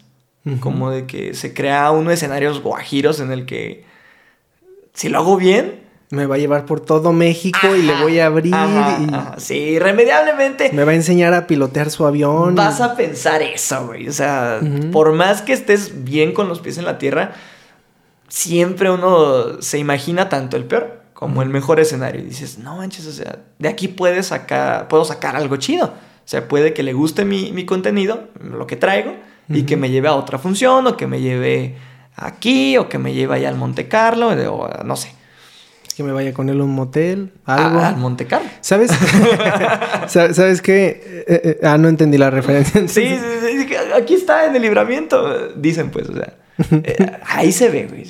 Entonces, ah. este. ¿Sabes, ¿Sabes qué se, se, me viene a la mente? O sea, ahorita yo, yo me, me, puse a pensar cuando estabas diciendo del norteño. No mames. Ay, qué pinche miedo. o sea, sí. Y luego. Verga, o sea, yo, en lo personal, ver al norteño sería muy cabrón para mí ver a quien estaba detrás del compayito. El compayito, güey. No mames, para mí, neta, el compayito, todo el equipo de trabajo, sé que no era nada más él. No mames, todo lo. Es que ese, ese equipo hacía un trabajo cómico increíble. No mames. Increíble. Sí, una producción que mucha gente, pues así como muy por encimita o muy superficial, pues no más es poner la mano ahí, pero, güey o sea, preparar. Los trajes, los, chistes. Los trajes, los chistes, las, presentaciones. O sea, cuidar el, aspecto de, de estar así, güey. Es, muy, muy de admirar, güey. Es muy cabrón esa, esa labor que, se aventó durante muchos. ¿15 años eran? ¿Quién sabe? No, no, sé la verdad el tiempo, pero, pero sí. Sí. Verga. No, cuando lo saludé. Pinche brazote. Ah, Ajá. Pinche Popeye, güey y no fregaderas, o sea, aquí, aquí. Cuando lo saludé, no supe si le estaba dando la mano a Edson Zúñiga. O el pie. O el compayito me estaba chupando la mano. Porque fue un... Fue como... Así no me voy a volver a lavar la mano. casi, casi. Entonces, sí, una labor increíble de todo el equipo de producción allá de Televisa Deportes y, de Televisa en general. Porque tampoco fue exclusivo de Televisa Deportes. También estuvo en alguno que otro segmento allá de, de noticieros, de espectáculos. Sí, pues estuvo, un Gus Rodríguez estuvo trabajando con ellos un rato antes de que fuera, no me acuerdo cómo se llamaba el, otro que trabajaba con él. Y sí, un chingo de cosas. Pero ahorita ya, digo, no, sé si te quede tiempo todavía. Sí, sí, sí. ¿Sí? Ok. Este, pues ya se acabó. Ah, sí, sí, sí te quedó tiempo. Ok, bueno, pues. Nada. Este. Ahorita pues ya platicamos de, de sobre el stand-up y cómo ha sido tu trayectoria, que la neta estoy así como súper emocionado. Pero ¿cómo fue que diste con el stand-up? Eh, cuando trabajaba en, la Z, ahí en la estación de radio grupera aquí en Morelia, eh, mucha gente va a hacer casting. Mucha, mucha gente va a hacer casting. Entonces, eh, entre estas personas fue la actriz Daniela. Daniela, saluditos. Saludos. Y, fue ella la que me dijo, pues métete, o sea, siempre he tenido, desde 2013, desde casi casi fue a la par, lo de la radio con el stand-up, porque yo veía en Comedy Central al Pelón Gomis, a Gon Curiel, a, a Roberto Flores, a Rob tal cual, y yo decía, la envidia. Ay, qué envidioso, carnal. Sí, oye, yo, a mí me gusta eso. O sea, porque yo desde niño, pues, muchos veíamos La Hora Pico, Humores, Los Comediantes, Fábrica de Risas, este, La Casa de la Risa, Jojo Jorge Falcón, Teo González, el JJ en sus inicios, este, Carlos Eduardo Rico, este, Tony Balardi. Entonces yo siempre me idealicé, dije, no manches, yo quiero, yo quiero subirme a un escenario a contar chistes. Pero en algún momento de la vida me di cuenta de que no servía para contar chistes. Entonces cuando veo eh, esta forma de hacer, esta, de hacer comedia del stand-up con el Pelón Gómez platicando sus vivencias, este, digo, yo quiero hacer eso. Entonces me puse a escribir un así. Sin saber nada. Nada, sin chingada idea de teoría. sin nada de técnica. De estructura, nada. Me puse a escribir y escribir y escribir y escribir. Actualmente tengo ese borrador enorme de, de, mi, de mi stand-up en mi correo. ¿Y cuántas, cuántas hojas son? Fácil como seis. Seis. Y tú así, no, ya tengo una hora. No, Así. ajá. Si no, no, error de novato. Error de novato uno estaba muy verde y cree que se puede comer al mundo solo. Y mandé mensaje. O sea, fíjate, con 17 años de edad mandé mensaje al Corral de la Comedia, el cual no nunca me contestaron. De, oigan, tienen shows de stand-up, tienen, o sea, además de, la, de las puestas en escena que tienen cómicas, ¿tienen stand-up o algo para, pues, sí, para poder platicar o algo? Nunca me contestaron y estoy tan agradecido de que no me hayan contestado. Porque, güey, o sea, a estas alturas del partido, cuando... Y digo mucho a estas alturas del partido. eh, para poder hacer mi stand-up de hace tres años, me fui a dar una checada al, al borrador. Entonces ya como con un poquito más de teoría, de experiencia y de. De roce con el mundo real, con el escenario, digo, ay cabrón, qué bueno que no me contestaron. Qué bueno que no me contestaron. Yo decía, no mames, en aquel entonces era como, puta, esto va a dar un chingo de risa. Sí o sí. Lo leo ahora es como de, ¿en qué estabas pensando, Servando? ¿En qué estabas pensando, carnal? O sea, Fíjate que mientras hemos estado platicando, yo he tenido así ganas como de preguntarte así sobre algún chiste o algo, pero pues no lo hago por, por respeto a la sí, rutina. échale, O sea, no, pues digo, o sea, que la gente lo vea, si quiere escuchar eso. Es que no sé, para, yo le tengo mucho respeto, neta. Entonces, para mí es grandioso, neta, estarte escuchando Muchas gracias. eso, porque yo le tengo muchísimo, muchísimo respeto al stand-up. Independientemente, ta- también a los que hacen stand-up, claro. Pero se me hace una mamada que los que ya están establecidos como estandoperos, Ajá. o sea, si tú te dijeras estandopero, si yo me dijera estandopero, pues sería un insulto para ellos. Entiendo, pero también siento que sí, por comentarios y situaciones que se han sabido como un poquito más eh, grandes de otros comediantes, pues sí dices como de, ¿qué pedo? O sea, ¿por qué la gente es tan culera? Ya, Ajá. ya, sí, sí, sí.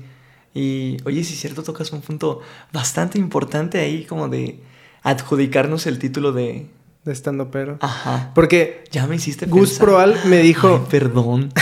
Franco. No, no, manches. no, Franco yo creo que es de las personas, se nota que es de las personas más alivianadas en ese sentido. Pero Gus Proal, porque yo en, en un chiste dije, ah, pues hice referencia como que estando pero, ¿no? Dije, no, todavía no me meto tanta coca. Ese, ese- ese fue el remate. Ajá. Bueno, pero la premisa tenía que ver con eso. Entonces me dice, ¿sabes qué? Está bueno, pero no digas estando pero. Ya. ¿Por qué? Sí, porque en lo personal no, dijo él. Pero hay comediantes que si tú te dices estando pero, pues te van a decir, no, tú no eres estando pero. Cuando se hace estando pero, nosotros te vamos a decir que eres estando pero. Ya. Y sí fue como de, "Ah, cabrón, pues, ok, entiendo que defiendan mucho el título y que gracias a muchas personas que hacen ciertas, no, no nada más en el stand-up, en lo que sea, dicen que son tal, pero la neta lo hacen tan de la chingada que terminan perjudicando a los que sí lo hacen. O Sí. sea, entiendo eso, pero sí siento que también, o sea, como tú como estandopero, porque bueno, si los estandoperos te tienen que decir si eres estandopero o no, yo digo tú sí eres estandopero, o sea, para mí tú sí eres estandopero. Gracias. este, yo creo que neta, qué huevos enfrentarte a otros compañeros de trabajo. Ya. Ahí, ahí el ego es muy grande en algunas personas. Muy, muy grande. Tampoco voy a estar defendiendo como mi título de, de si soy o no. A mí me gusta hacer comedia. Y ahí te lo dejo sobre la mesa. Llámame como quieras, pero este, si lo que hago es stand-up, tampoco me voy a poner el título de yo soy. ¿sabes? Es como de, pues ve, vamos a echar desmadre un ratito, este, vamos a hacer stand-up. Entonces, si gustas ir, pues chingón. Entonces, no, no me adjudico el título de, de. Pero sí, ahorita que lo tocas es muy, muy grande el ego a veces, ¿sabes? Es muy, muy feo cómo, este, la gente puede llegar a ser menos a otras personas. Que a lo mejor, y sí es cierto. Pero qué huevos, ¿eh? Qué huevos de hacerle saber a las personas, de dejarles claro, a veces, siempre, innecesario, Sí. dejarle claro que, que eh, es más que tú, ¿sabes? O sea. ¿qué necesidad hay de? O sea, hazte tu chamba, tú encárgate de lo tuyo, enfócate en lo tuyo. Si vas a colaborar con alguien, pues enfócate en esa colaboración, ayuda a esa persona. Pero si no, ¿qué afán es ese? De, chingar. Sí. Qué feos modos, güey. Y a lo mejor este, no, no estoy chingando, estoy defendiendo. Es chingar. Así se llama. Yo creo que si hay cierto, cierto ego de por medio, estás chingando, no estás defendiendo Sí. nada. Me ha pasado, este, he sido testigo de, de eso en el stream. O sea, ¿Sí? Hay gente que tiene el ego muy subido. Que dice, muy tú no eres de tono". streamer. Sí, yo no, no con el término streamer, pero defienden cosas que son muy generales. O sea, por ejemplo, eh, por decir, hay mucha gente en, el, en la comunidad del Guitar Hero que defiende a capa y espada lo que es el concepto de Guitar Hero. Y el AC/DC Clone y Hero. toda esa madre. Ajá, Oh, entonces cuando, cuando uno sube contenido del juego con banda machos Ah, y con los Tigres del Norte y con todo eso, güey, te ven como el badabun del Guitar Hero. Y en cierto modo tienen razón. Tienen razón. ¿Qué vende Badabun? O bueno, ¿qué vendía? Porque ya no he visto nada de ellos. ¿Qué vendía? Sí. Entretenimiento. Sí, O sea, entretenimiento y tenía millones y millones y millones de suscriptores. ¿Y qué te vendía? Entretenimiento. O sea, real, no, este, real o no, perdón, real o no, este, te dejaba... Real, no. real o no, este, te dejaba algo o no, o sea, como quiera que Era haya sido, entretenimiento. era entretenimiento, güey, y te lo vendía y tenía, pues, lo que quería, a final de cuentas, que era visitas y dinero. Entonces, eh, no me basé en eso, pero fue que lo entendí ya estando en el stream, o sea, además de que yo no podía tocarte canciones con solos de guitarra muy, muy cabrones, muy, muy complicados, este, yo quise venderle a la gente algo que yo disfrutara y que fuera entretenido. ¿sabes? Entonces, ¿qué hago? Pues los acosta, me pongo a bailar ahí, este, me pongo a echar desmadre, a saludar a toda la gente. Y, y ahí, te digo, en la comunidad, gente purista, porque no hay otra forma de llamarle a esas personas puristas, que te dicen, no de frente, porque jamás te lo van a decir de frente, que te dicen ahí a espaldas tuyas que, que eso no, no es contenido. Yo leí comentarios, compadre, en el Discord de la comunidad, Ujú. o sea, yo- sin saber que yo estaba ahí. Y se ponen pues a preguntar, oigan, ¿qué opinan del Cervando? Y comentarios así muy, muy ¿Ojetes? feos, güey. Que, miren, pues es este güey. Y mandaban capturas y, no, pues... eh, eh, y lo tengo así todo como que muy presente, güey. Como que Ajá. me dejó bien picado todo eso. Streamer genérico que solo está por el dinero. La neta, no me gustaría tener esa vida. Ok. Lo vi tocar el taquicardio dos veces seguidas. Y déjame decirte, carnal, que eso no es cierto. No es cierto, fue una vez. Y luego después de 10 canciones volví a tocarla. Pero no fueron Además, seguidas. del taquicardio está chido. Está bien perrona, güey. O sea, y te digo, gente purista que dice, no manches, yo no, a, yo- a mí no me gustaría vivir esa vida, güey. O sea, yo la neta voy a poner en mi stream eh, que esto no es rocola. Yo no voy a hacer lo que la gente diga. O sea, yo voy a tocar, yo no toco esta canción. Así lo voy a poner. Pero, a ver, ¿eran gente que se dedicaba a eso? Ajá. Ah, tengo dos preguntas. Una, ¿ganas dinero de eso? Sí. ¿Cuánto? No, no es cierto. No. ¿Sí ganas dinero? Sí. Ok, bueno, entonces ahí hay un punto, ¿no? Lo hace por el dinero, dice. Ok. Y la otra, esa gente que se dice pu- así puritanos del Guitar Hero, para mí podrían contradecirse si tocan otras canciones que no ven en el Guitar Hero original. Mm, yo creo que va más por el estilo. Como por canciones muy No. complicadas, muy complicadas. No, o Bueno, sea, para sí, mí cierto. es que sí se están contradiciendo. O sea, es como si yo te digo, en esta taza no se toma más que café y estoy tomando agua. O sea, es como, Ya. no mames, o sea, ok, yo no puedo tomar agua, ¿verdad? En esa taza. No, nada más café, sí, pero tú sí puedes tomar agua, sí. Ah, bueno, ok, o sea, si me explico, es como de, no, pues este pedo es así, ent- entonces, ah, pues para mí sería, pues toca nada más las que vienen en el juego original. Ya. Sí, sí, sí. Eh, Aquí el detalle es que el clon, el clon Hero, eh, el, el juego que jugamos y que adaptamos pues para, para poder jugar las canciones que queramos, Ujú. este, adaptamos. eh, Yo no lo hice. ¿sale? lo desarrollaron gente de Estados Unidos que estoy muy agradecida.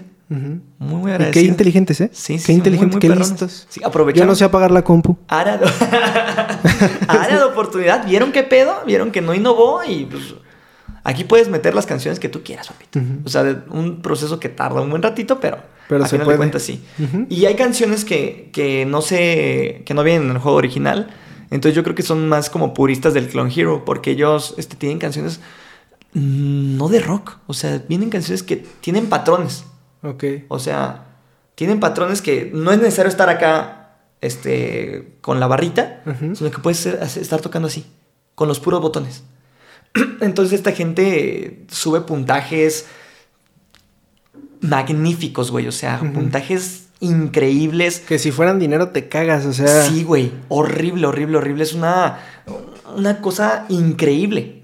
O sea, que te quede, que yo, por ejemplo, que soy muy malito, me quedo así como de madres, cabrón. O sea, a lo mejor sí le han dedicado años y años de, de su vida a ese pedo. Entonces, eh, eh, cuando ven que.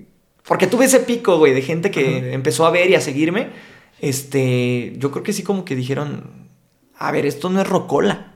O sea, esto tiene lineamientos, o sea, esto se debe de jugar así. Entonces eh, lanzaron comentarios muy feitos ahí en la... eh, que yo en ese entonces estaba como que muy...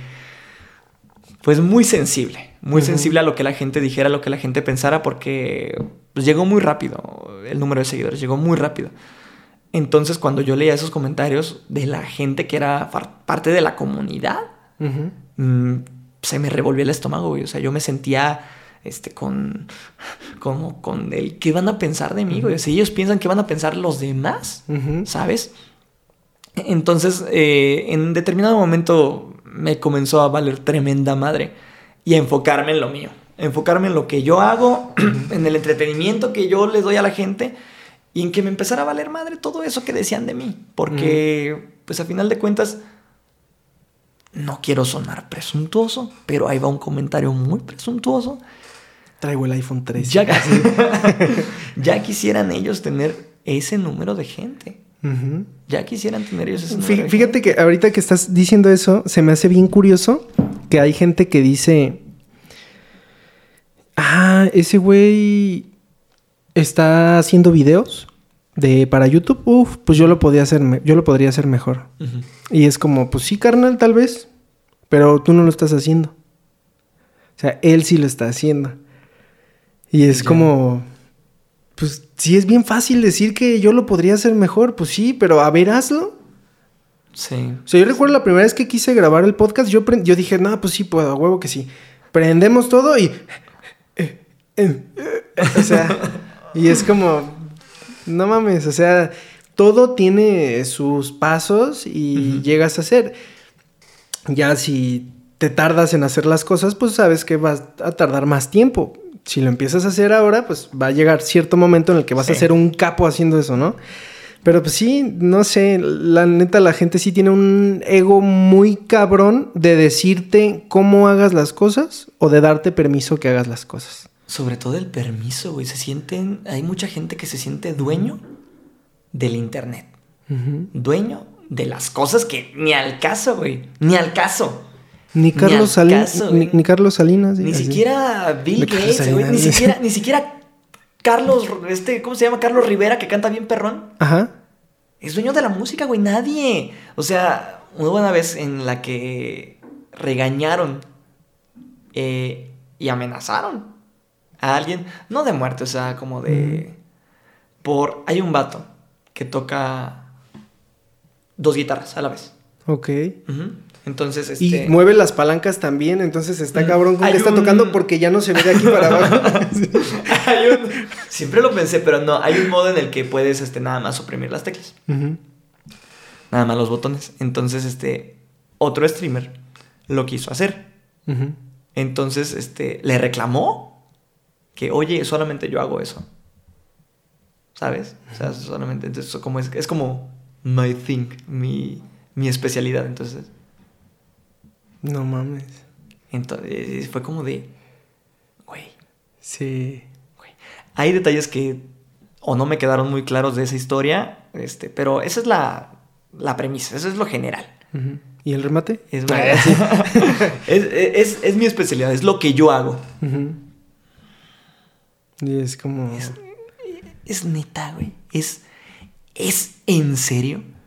Compadre, o sea, muéstrame el oficio o, la forma o la hoja con la que tú fuiste al INPI, al de propiedad intelectual, y que hayas registrado eso a tu nombre. Que tú hiciste el juego. Que tú, que desarrollaste. las guitarras. Es horrible, güey. O sea, una vez también a mí me reclamaron. Porque. ¿Has escuchado El Tamalero?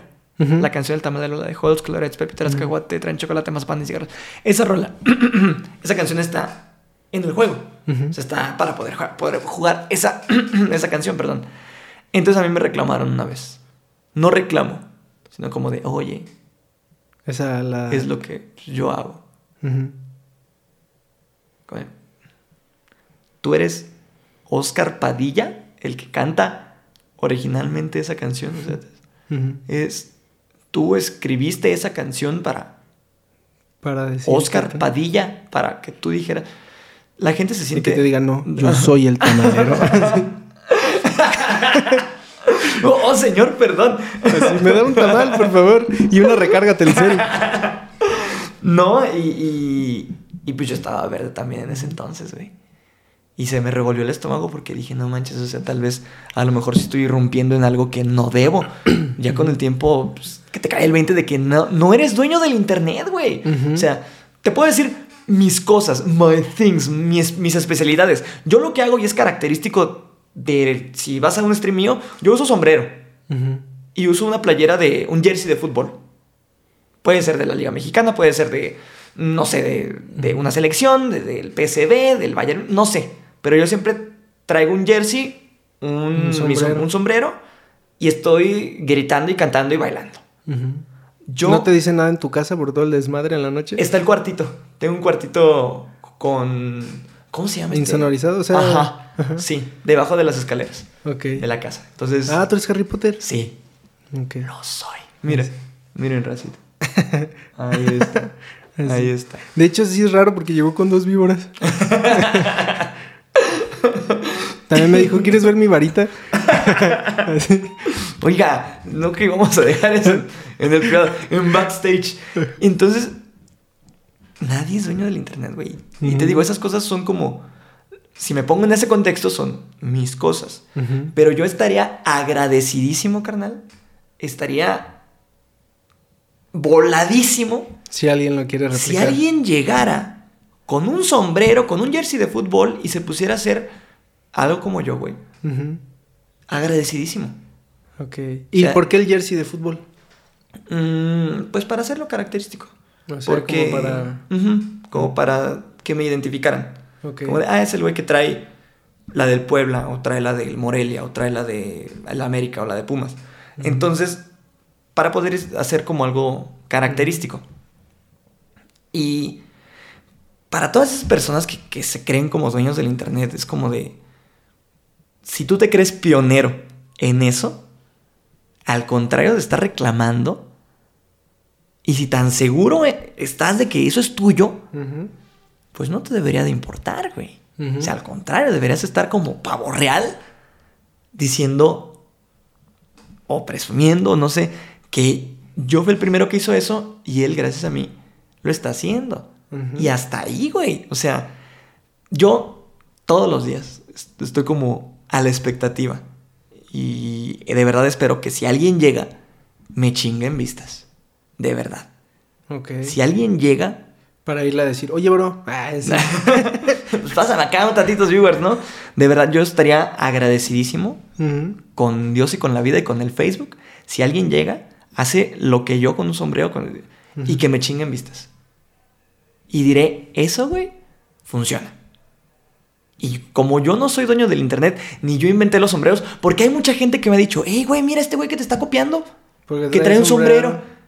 Y yo siempre aclaro, mi hermano es muy celoso de, o sea, como que, o sea, sí nos llevamos y todo, pero cuando ve que, que alguien me está tirando en internet, o sea, como aquella vez del tamalero, se pone pues, en su plan de, soy tu hermano. Solo yo le puedo pegar al hermano. A tu madre, güey, esto es así.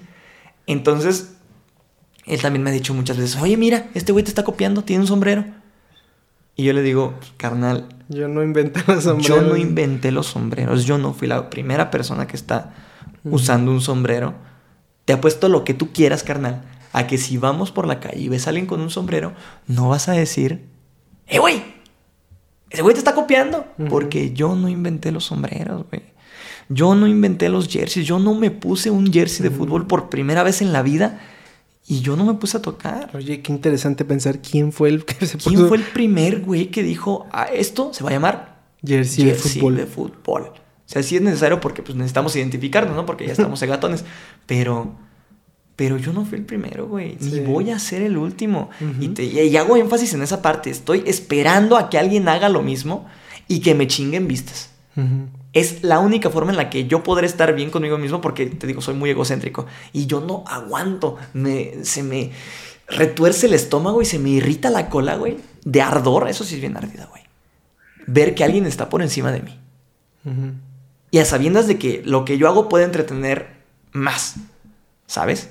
Entonces se me hace muy ridículo, Ujú. deleznable y denota lo pequeña como persona que eres reclamar eso. Sí, hacer güey. eso y, y adjudicarte algo que. Tiene un valor intrínseco. adjudicarte algo que tú no inventaste, güey. Que a lo mejor tú fuiste el primero en hacer eso, pero oye, no hagas eso porque yo lo hago. A ver, papito, si tan seguro estás de que tú lo hiciste, en primer lugar no deberías estar reclamando. O sea, puedes decir, "Ah, yo soy el más chingón de aquí y yo hice eso. Y él no va a tener las vistas que yo tengo, ¿sabes? Entonces, se me hace muy, muy bajo, güey, que te pongas a reclamar eso. Que uno se ponga pues a reclamar eso. Sí. Entonces, eso, fíjate que hasta me ayudó. Me ayudó porque eh, actualmente tiene más vistas que yo. Y eso sí me pega en el ánimo. Sí me jode. Pero actualmente, después de haber sabido eso, es como de, Ok. pues qué mal. Qué mal que te esté, que después de todo eso que hiciste, güey, de reclamar, te esté yendo tan chido. O sea, qué mal. Pero pues qué bien. ok, ok. Sí, además, este. Hay algo que también me parece muy feo de mi persona. Es que soy fan. Fan. Fanático. De ver que a la gente culera le vaya mal. Ok. Me causa Satisfacción. satisfacción ver que a la gente Así, culera un le va final mal. feliz, así. Me encanta. Soy fan, güey. O sea, este, yo voy en contra de ese pedo de que eh, si tú hiciste mal, pues que Dios te bendiga, te mando mis mejores deseos, te mando mucha luz. Ujú. Pito, güey. ¿Eres culero? Yo no te deseo el mal. Pero voy a disfrutar tanto, güey, que te vaya mal. Tanto. Porque te lo mereces, güey. Y yo no, no sé si el karma exista o que haya una fuerza invisible que si a- tú haces cosas malas te vaya mal. No creo porque he visto a mucha gente culera que le va bien chido. Pero si tengo la oportunidad de ver que a la gente culera le va mal, yo soy fan de eso, güey. Fanático. Y tampoco te voy a decir que yo soy monedita de oro, güey, y que yo soy un santo, y que yo soy eh, el ejemplo a seguir de todo el mundo. No, güey. Nadie es 100% bueno, nadie es 100% santo, nadie es 100% paz y, y humildad y todo el pedo, no, güey. Pero es muy diferente no ser una buena persona a ser un culero.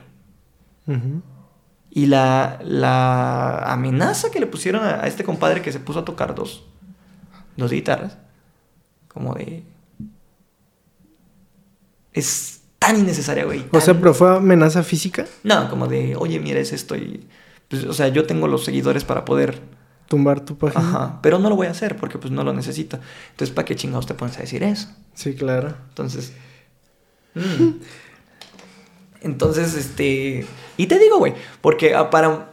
Todos somos el, el lobo en el cuento de caperucito de alguien más, güey. Entonces, por eso digo que es muy diferente no ser en su totalidad una buena persona. Pero en nosotros recae, güey, hacer lo mejor posible. No chingar a los demás, güey. Porque la vida ya está bien pelada, güey. O sea, existir ya está muy complicado. bien cabrón. Está muy cabrón existir, güey. Para que vengas y chingues a otra persona, ¿sabes? O sea, con, con el afán de chingar, güey. Con todo el afán de chingar. O sea, es como, relájate un chingo, güey. O sea, tú tienes pedos, él tiene pedos, yo tengo pedos. Y lo mínimo, lo mínimo que podemos hacer es no chingar a los demás, güey. O sea, porque hay gente que le dedica energía a chingar a los demás. Es tan triste, es tan triste, triste, triste de veras que estar chingando a los demás. Sí, no, eh, y ¿sabes qué es lo impresionante? Que hay gente que neta hace hasta cuentas para chingar a alguien, bloquean esa cuenta, se toman el tiempo de hacer otra cuenta para chingar otra vez. Es como, wow, no mames. O sea, Sí. estás comprometido con chingar. Todo el tiempo libre que a lo mejor tiene uno y lo dedica a chingar. O sea, ¿qué pedos debe de tener en la casa, en el trabajo, en la escuela, en la existencia? Para no arreglar primero tú esos pedos y ponerte a chingar a los demás. Y, y en todos lados te vas a encontrar gente así. Lamentablemente. En todos lados, en el trabajo, en la escuela, Está muy cabrón eso, la verdad. horrible. Y, y lo peor del caso es que la gente no se da cuenta de eso, güey. O sea, la misma gente no se da cuenta. Y cree que está bien. Y a lo mejor puede que alguien esté pensando eso, eso de ti o eso de mí. Y a la vez Que no. somos alguien para que chingar. somos alguien que, que somos, estamos para chingar, güey. O sea, que Ay, estamos, no o que sé. estamos chingando a alguien, güey. Por mi parte, no creo que alguien piense eso. No Ah, sé. hay raza bien de, loquita, güey. de tu parte, ¿crees que sí alguien puede Sí. decir? Es que ese güey se la vive para chingar. Sí, sí, sí, sí, definitivamente. Definitivamente. Después del pedo del tamalero, este, yo creo que me quedé con una muy mala imagen porque yo no tuve ni voz ni voto ni, mi- ni oportunidad como de aclarar las cosas en ese aspecto. O sea, porque la comunidad tiene su grupito de Facebook, tiene su grupito de WhatsApp y jamás he sido agregado. Y yo estoy feliz de no haber ¿Y sido te agregado. gustaría? güey. No. ¿En algún momento te hubiese gustado? Sí, sí, porque creo que eso, a final de cuentas, muchos buscamos eso, ¿no? Un sentido de identidad, un sentido de integración, sentirse parte de.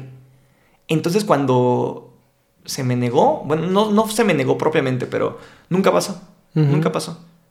Y comencé, comenzó esta onda de que, no, pues, este, compa del tamalero, si yo lo hago, bla, bla, bla. Entonces, como que de ahí fue que agarré la ondita de, ok, voy a trabajar nada más en lo mío, me voy a enfocar en mi chamba y voy a hacer lo mejor posible. San se acabó. Entonces, aquí el pedo radica en que, pues el grupito se quedó a lo mejor con la imagen que, que este compa Sí, dio sí. de mí. Entonces, y una vez estuve en un, en un podcast de, de alguien que hacía el Clown Hero, que jugó, que, est- que estuvo pues ahí en la comunidad. Ok. Y, y pues platicamos un buen ratito, como unas tres horas, ahí en stream. Y yo llegué a ver comentarios de una chica, a quien le mando saluditos, Luz, que también se, se animó a hacer Clone Hero, se animó a streamear. Y, y comentó algo que comprobó esta hipótesis que tenía. Puso, no manches, el Servant es, es buena onda, o sea, es bien chido. Y yo que al principio pues le tenía como desdén. Desdén, usó la palabra desdén, güey. Ni Desdén sabemos porque- qué significa, pero lo usó. como indiferencia. Sí. Como, como que le caía mal. Fíjate, mera indiferente esa palabra. Ay, que, que a mí me caía mal el Servan, pero pues veo que es buena onda. Y te digo, a pesar pues de que me caía mal porque muchos streamers hablaban mal de él. Y yo pues, me quedé así, güey. Yo dije, Dijiste, el Rubius habla de mí. no, Auron, perdón. Entonces yo me quedé así, güey, como en impactada, güey. Porque yo, pues después de haber visto los comentarios de- del Discord, dije, pues a, a lo mejor ahí se quedó. No pasa nada. Este stream fue como en julio, mayo. De este año. Ajá. Y me quedé así como de, No mames. pues comprobaba, comprobaba la hipótesis. Entonces por eso hago énfasis en que ni soy monedita de oro, ni soy 100% pulcro y santo, porque a lo mejor para alguien más yo esté siendo esa persona culera, güey. Fíjate que últimamente, ha de tener yo creo que año y medio, que ya no me dejo ir con la historia que alguien me platica de algo. Porque todas historias tienen mínimo dos lados. Ajá, lo que vivió tal persona y lo que vivió la otra persona. Y si hay más personas, pues todavía más. Pero muchas veces la gente está enojada o está triste o está emputada o lo que sea y te dan su versión y dices, no manches, qué horrible, ¿no? Pero puede ser que ni siquiera pasó así porque nada más estaba enojado o enojada. O puede ser que haya pasado al revés, que esa persona fue quien se pasó de lanza. O sea, pueden ser muchísimas cosas Sí. Que, que neta sí he dicho así como de no me voy a quedar con, o sea, depende si es un amigo el que me platica y pues realmente me importa más irme del lado de mi amigo que de la otra persona, pues sí me voy a ir al lado de mi amigo, pero le podría decir así como de bueno, pero pues estás molesto, o sea, igual las cosas no son tal vez como la estás planteando, Exacto. pueden ser un poquito diferentes. Sí, y, y ahora que estuvo dicho eso, este, puede que todo lo que le he platicado no sea cierto. Entonces, porque es la No interpretación. estoy aquí. así, Ah, Bien, este, puede que no sea cierto, porque todo esto que te platico lo sé por la versión de alguien. Ajá, la versión de alguien, lo de las dos guitarras. Y lo del tamadero te lo platico en mi versión. Porque estoy seguro No, que para pero- el otro Pero canal. realmente no estás haciendo, o sea, ¿Qué tal si es teléfono descompuesto esto? No, no, pero realmente no estás haciendo así como de. No, es que este pedo. Haciendo como un drama enorme. O sea, probablemente ese drama lo hiciste cuando pasó. Sí. Y dije, no, es que este güey es culerísimo porque me dijo y pam, pam, pam. Y probablemente no fue tanto el desmadre. Ya cuando estabas un poco más calmado, ya no te sentías tan herido, ya no te sentías tan golpeado de eso. Puedes decir, bueno, o sea, pues sí se pasó de verga porque él no inventó esa madre. Pero pues probablemente yo exageré un poquito las cosas al momento que me molesté. O sea, a eso es a lo que me refiero. Sí, sí, sí. sí. No diciendo, no, pues lo que me está diciendo es, no, yo creo que él sí se robó lo del tamalero. No, no, o sea, porque pues también es una mamada, es como, pues, aparte que su stream es de tocar el tamalero tres horas seguidas, o qué pedo, o sea, es como, no mames, o sea, Exactamente. Entonces. puede, eh, puede ser que nos manden aquí mensaje a, a este podcast y nos digan, ¿sabes qué? Dijiste intrínseco varias veces. Sí, o sea, Sí, sí, sí, sí. es como, Es, es muy feo como la gente se cree dueña de, de las Sí. cosas. O sea, claro, si tienes una formita del INPI, del Instituto Mexicano de la Propiedad Intelectual, discúlpeme usted, señor, ahí, ahí le van sus regalías y todo el pedo. Pero. ¿se puede, se puede, este, patentar un chiste? Es una buena pregunta. Es una muy buena pregunta. Porque tengo entendido que cuando tú haces un chiste, probablemente no de stand-up, pero un chiste así de que una vez Pepito se vuelve de dominio público. Sí. Sí, sí, sí. Te capto. Pero no, no sé si se pueda. Estaría interesante, ¿no? Sí, voy a investigar eso para la siguiente parte de este podcast. Porque sí, pues, ah, porque hay chistes propios de comediantes. Es como de, ah, no Sí. manches, pues, el pinche. Pues el león de melena negra, que es un gran chiste de Polo Polo. Ese es de él. Sí, todo, todo, güey. Todo lo que bueno, cabrón, él, sí. él tiene, tiene muchos chistes que no son nada más Ajá. de él. O sea, él mismo lo dice o él mismo lo dijo cuando se acordaba. este, que, que él le metía de su, de su jugo a los chistes. Sí, sí, Que- sí, sí. un respeto increíble. Yo creo que él, gracias a él, a mí, o sea, yo tengo ganas de hacer stand-up. Ya. Sí, es que Polo Polo es institución. No mames. Es es- institución, güey.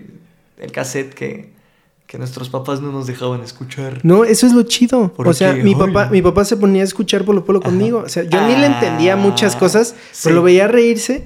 Yo creo que de ahí viene todo. O sea, nos poníamos regularmente, pues era en la noche, este, en la sala, ponía el disco y pues él se estaba cagando de risa y pues yo lo escuchaba los chistes y a mí me daba muchísima risa. Entonces como que de ahí viene el hecho de que me gusta hacer reír a la gente, me gusta hacer reír a mi papá. Ajá. Y también llegaba a escuchar luego eh, Radioactivo, no sé si los ubiques, que son de- del DF. Ajá. No manches, neta, qué increíble forma de hacer cosas tan irreverentes. Ya. O sea, si, si no lo has escuchado, ponle en YouTube Radioactivo y ponte, eh, tienen muchísimos ahí de, lo que subían. Y neta, no mames. O sea, eran comerciales que hacían así que de juguetes o así. Pero súper, súper irreverente. O sea, ahorita no lo pueden hacer porque la gente se ofendería muy cabrón. Sí. Pero neta, y sí, o sea, sí, sí creo que hay un, una línea muy delgada entre el tener el ego muy alto a tener el ego donde necesitas para seguir creciendo. Sí, es una línea muy delgada, muy... Porque puede ser lo que le pasa a estos, a estos cuates. O sea, el hecho de que te digan, oye, hiciste esto, pero tú lo decías ahorita, tú cuando abriste para... Este, iba a decir el cojo feliz. Ojalá estaría chido que abrieras para el cojo Sí, feliz. ay. Este, cuando abriste para el norteño, eh, tú decías, no, pues si me va chido, pues me va a llevar de gira y voy a ir al Monte Carlo. ¿Cómo, cómo se llama? este, Al agua. al agua. eh, o mínimo aquí atrás del camerino. No sé, o sea, tenías eso que te impulsa. Ujú. Pero puede ser que terminaste y así como, no mames, o sea, yo soy la verga. Abrí para el, el norteño y me fue súper chido y entonces ya no le hablo a tal y no, ya, ¿cómo voy a ir a ese lugar a presentarme? O sea, puede ser, es esa línea delgada entre el rompes ese esquema y te haces muchísimo mejor en lo que haces o neta se te despegan los pies de la tierra y empiezas a hacer pura mamada. Sí, güey. eh, El pedo aquí es que mm, la palabra humilde, cuando te la adjudicas tú solito, Ujú. o sea, pierde. De hecho, creo que la palabra humildad es una palabra muy ambigua. Es como de, no, es que es muy humilde. eh, Y el vato que le está diciendo, Sí, sí, soy humilde. se lo decía. Entonces, en mi humilde opinión, soy la mera verga. así. Es una palabra muy ambigua porque eh, se te nubla el juicio horrible, horrible. Yo eh, me ha tocado ver muchas, muchas personas ya fuera del, del stream, ya en, en el aspecto pues de, de, ya de la vida real, que tiene su currículum enorme, güey, enorme, pero te pone cosas así como de, eh, el otro día fui a TV Azteca Ok, así. y el otro día... ¿Y qué hiciste? Así. Y- No, ah, no. estuve allá afuera. Así. Ajá, y conocí a, a Inés Gómez Montt. Y desde pequeño, o sea, mis dotes de cantante, eh, pero así te pone una cosa. O sea, a lo mejor nada de eso tiene un valor como un peso específico, pero te lo pone, güey. Te lo pone. Y es algo que, que a mí me causa como, no cringe, es como tristeza. Porque hay mucha gente así. Hay mucha gente que está bien tener en cuenta los logros que ha hecho uno, güey, pero estar como alardeando de ellos. Porque yo por la, por la vida te aseguro que yo no estoy yendo hace años. O sea, porque eso fue al principio de la contingencia. Hace, bueno, meses. Hace meses que yo no le contaba a nadie, pues, que, que tuve la oportunidad de abrirle el show al norteño. O sea, y no voy por la vida diciendo... Pues está raro que en tu Instagram sí dicen la bio. Así, abrí para el norteño. Entonces, hay mucha gente que, que, Que sí, te sí. pone una biografía del tamaño... O en ocupaciones ahí en Facebook. Enorme, güey. Y le bajas y le bajas y le... ¿Sabes qué? Eso es. Siento que tiene dos versiones. O sea, Ajá. dos cosas más bien. Una, así, pinche gente que alardea de cosas así sin sentido. Es como. Siento que es como tomarte fotos con tus ídolos. Ah, O sea, está muy chido. Porque a mí me pasó, yo, yo me tomé una, una foto con un DJ que se llama Mandrágora, Ajá. que es, pues, yo creo que es de mis artistas favoritos o mi artista favorito. Y la neta, o sea, yo la subí a Instagram y para mí era como, no mames, me tomé una foto con este güey. Pero sí llegó un momento en el que dije así como de, pues, o sea, sí me la tomé, la neta, soy, lo admiro un chingo, me gusta muchísimo su música. Pero, pues, no sé, o sea... Y también está el otro lado como de qué tan culero debe de estar la situación o qué tan pocas cosas debe tener esa persona que hacer que, que lo único que puede hacer es decir, ah, mira, una vez me encontré a Ajá, tal. Y sí. es como, verga, o sea, pues bueno, espero que tu vida te dé más cosas para hacer que no sea eso lo más interesante. Es como la gente que así de, no manches, el mejor día de mi vida fue cuando ganó el América en no sé dónde. Y es como, güey, tienes dos hijos, no seas mamón. O sea, ¿neta, ese, es, tu mejor día de tu vida. Bueno, pero el América ha ganado muchas cosas, entonces. A lo mejor no quería los hijos, entonces. sí, güey. Y, y te digo, da. Me da tristeza ver que, que la gente, pues, es, es así. O sea, y dijeras tú, bueno, lo deja hasta ahí. O sea, son sus logros y. No, güey. Chinga y chinga y chinga, güey. y Se siente tocado, güey, por Ay, no que sé qué madre, compayito. ¿no? Ay, No sí. perfil público, güey. De chinga, no mames, güey. Ah, ya me sentí yo mal con eso. ¿Tienes perfil público? No sé qué es perfil público, pero... Ah, tiene su perfil en Facebook. Ok. Con sus pedos, güey. O sea, con sus, comparte sus cosas. Y se siente tan la última coca en el desierto, güey. Que tiene un perfil público.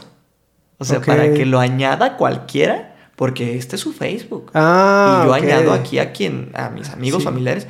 Y aparte tengo un perfil ah, público para que mis seguidores me sigan. También me agreguen y me sigan. Y ese, sí, eso es una mamada. Hace poquito pasó. vi a alguien que puso así como de, bueno, este, como en esta cuenta hago esto, pues miren, hice esta cuenta para lo que hacía antes. Y es como de verga, no mames. O sea. sí, güey, sí, no, ya entendí, entendí. Pero es que, público, es que yo creí que yo creí que tenía así como que te referías como a la página. Ah, ya, ya, no. Yo me tuve que hacer una página de huevo. No, no, no, me refiero a que tienen su página. Tienen su página, tienen su perfil de Facebook personal y, aparte se hicieron un perfil público para que seas tú como seguidor, amigo de esta persona. Entonces, es como de, güey, relájate un chingo, por favor. Es como de, ya tienes tu página, ahí tienes para que te sigan, ahí tienes para que hablar, ahí tienes para que tu pedo. Tienes el Instagram, que es un poquito como que más directo el pedo. O sea, puedes comentarte, tienes toda la libertad para hacerlo, pero aparte te haces un perfil público, güey. Mira, raza, yo sí me hice dos perfiles, güey. Te voy a ser bien honesto. Dos perfiles sí me hice, güey. En 2010. para poderme pasar cosas en el Pet Society. Porque tenía dos mascotas. y, una mascota no sabía que tenías otra. Era una doble vida. son como dos familias. Usted, señor, me va a entender. Entonces, este, sí, güey, o sea, yo la única Usted, señor, sabe a lo que me refiero. E, era la única cosa en la que, para la que me hice dos cuentas. Me voy a hacer una cuenta para pasarle regalitos a la otra cuenta y viceversa. Y que le vaya bien a las dos. Y ahí bañaba a las dos mascotas, güey, en el Pet Society. Otro pedo. Otro pedo, güey. Pero... A ver, ojalá que no huela, que huelo a otra. Sí. Pero sí hacerte un perfil es como de... Sí. Eh, y para los logros, pues que tienes que no te demerito absolutamente nada. O sea, qué bueno que hayas visto a Pedrito sola salir de su camerino el otro día. Pero. Yo sí me cago. ¡Una mosca! Este. sí es como de. Relájate un chingo. Pero bueno, si te sirve a ti eh, sentirte bien así, ¿quiénes somos nosotros? Sí. Para juzgar cada quien. Hace poquito voy a tratar de ser lo menos voy a intentar modificar la situación para que no sepan de quién estoy hablando, porque probablemente esa persona sepa de quién estoy hablando. Correcto. Que no sé si escucha el podcast, pero si lo escucha, vas a saber de quién estoy hablando. Ajá. Después de haber repetido mucho, vas a saber de quién estoy hablando. Haz de cuenta que llegamos a un eh, negocio de una familia. Entonces está una persona lavando las mesas. Pero está lavando las mesas así como, va, no mames, pinches mesas, ¿no? Así, ah. Y pues tiene cuatro mesas, ¿no? Para lavar. Pero está así y, de repente dice, este, tráigame más jabón porque no, y, y pásenme otro estropajo. Y así, ¿no? Y, yo lo vi y dije, no mames, o sea, estamos aquí en, en su restaurante. La neta está chingón que tenga un restaurante y no lo está disfrutando como de estar en el restaurante porque está lavando las mesas de una forma que ni siquiera ocupa, porque ni siquiera son tantas mesas las que tiene que lavar. Entonces dije, no mames. Luego dije, ah, cabrón, me di cuenta que necesitaba sentirse de esa forma para tener protagonismo. Y dije, ah, está chido. De hecho, hasta lo platiqué con quienes íbamos. Le dije así como, no mames, o sea, noté que necesitaba esta chica eh, lavar la mesa de esa forma para sentir que era como parte del restaurante. Y acabo de cambiar todo, que no van a saber ni de quién estoy hablando. Pero, pero sí, sí fue como de, no mames, o sea, sí hay personas que necesitan hacer ciertas cosas de cierta forma para tener protagonismo. Y presumirlas. Y, o sea, y dejarles en claro a las personas, hey, yo hice esto. Ajá. Míralo. Reacciona. Comenta. Y mira lo que yo hice. Mira lo que yo, yo, no manches, yo hice esto. Hay, este, así como hay tantas personas así, también he visto mucha gente que mira bajita la mano, bajita la mano y está teniendo chingos, chingos de éxitos, güey.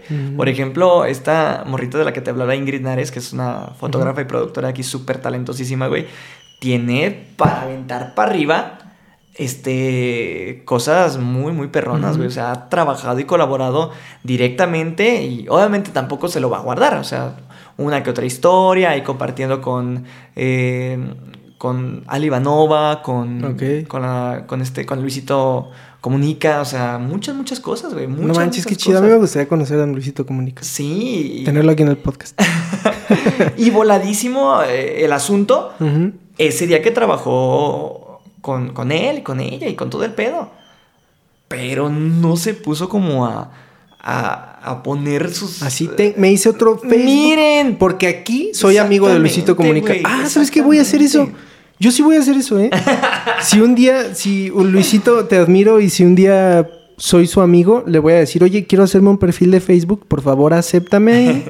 y solamente es para eso. Perfil para Luisito Comunica. Sí, sí, sí, sí, Sí, o en. Instagram, así. En esta cuenta solo me sigue y sigo a Luisito Comunica. Es solo para eso.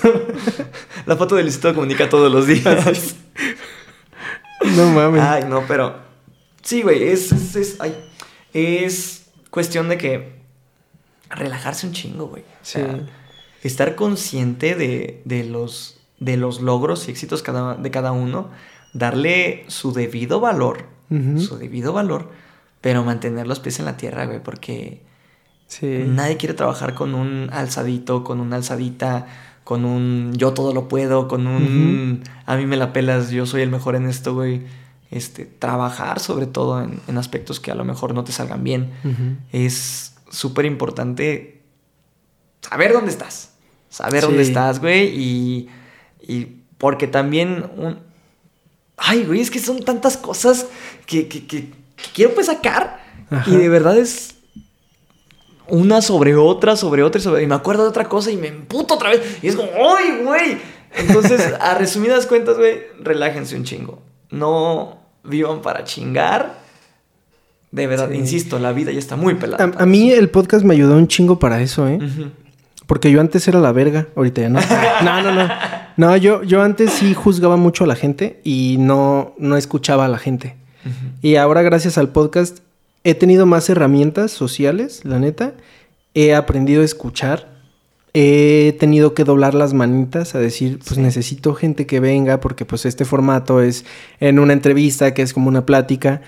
Entonces sí, sí, yo, creo que a todos les puede llegar un momento en el que neta digas, ok, a ver, sí la estoy cagando en algo, o sea, Sí. Ruego al Señor para que todos, a todos nos llegue este momento. sí. También a mí, o sea, yo sé que en toda esta parte que tengo... No te es que llegaste en Lamborghini, eso fue impresionante, o sea, Yo siento y que luego fue- te- el Lamborghini lo dejó un helicóptero, o sea, no sé, es- es- estás cabrón, la neta. Hay Qué humilde eres. no, sí hago énfasis para, para poder, este, como, saber en dónde estamos. Saber Sí, dónde estamos, sí. saber porque, este, puede que te lleguen cosas muy rápidas. Puede que te lleguen cosas así como en chinga y te pongas a decir, Pero ese es el soy pedo. bien chingón porque La- me llegó en chinga. La gente que dice eso no se da cuenta que va a durar un rato estancado, porque te llegó muy rápido. Y son malos ejemplos, güey. Malos ejemplos, güey. ¿Cómo? O sea, si ves que a alguien le llega muy rápido las cosas y tú te pones a chambear en algo similar a eso, Dices, ¿por qué a mí no? porque a mí exactamente Ajá, es peligroso. sí. Es peligroso y también para la persona a la que le llegó en chinga. Sí. Porque Porque, va a cree- decir, ¿qué pedo? O sea, ¿qué Ajá. onda? ¿Qué onda? Sí. Si va a emprender otra cosa y, y ahí sí se va a topar con pared, si le va a tocar pues, comer un poquito de mierda y va a- se va a sacar de pedo y va a decir, pues a ver, Ujú. ¿Qué pedo, güey? Y te digo, a mí me pasó. A mí me pasó porque afortunadamente en la radio se me dieron las cosas muy rápidas. Muy, muy rápidas. Este, yo ahí me hacía como un año de becario y Ujú. fueron cuestión de dos meses para yo estar al aire ya. O sea, entre los ejercicios de, de dicción, de respiración y todo eso, fueron dos meses en los que ya estaba al aire. Pues es que también atropellaste al que estaba antes, no Dije, "Ah, vayas a la pinche chingado usted.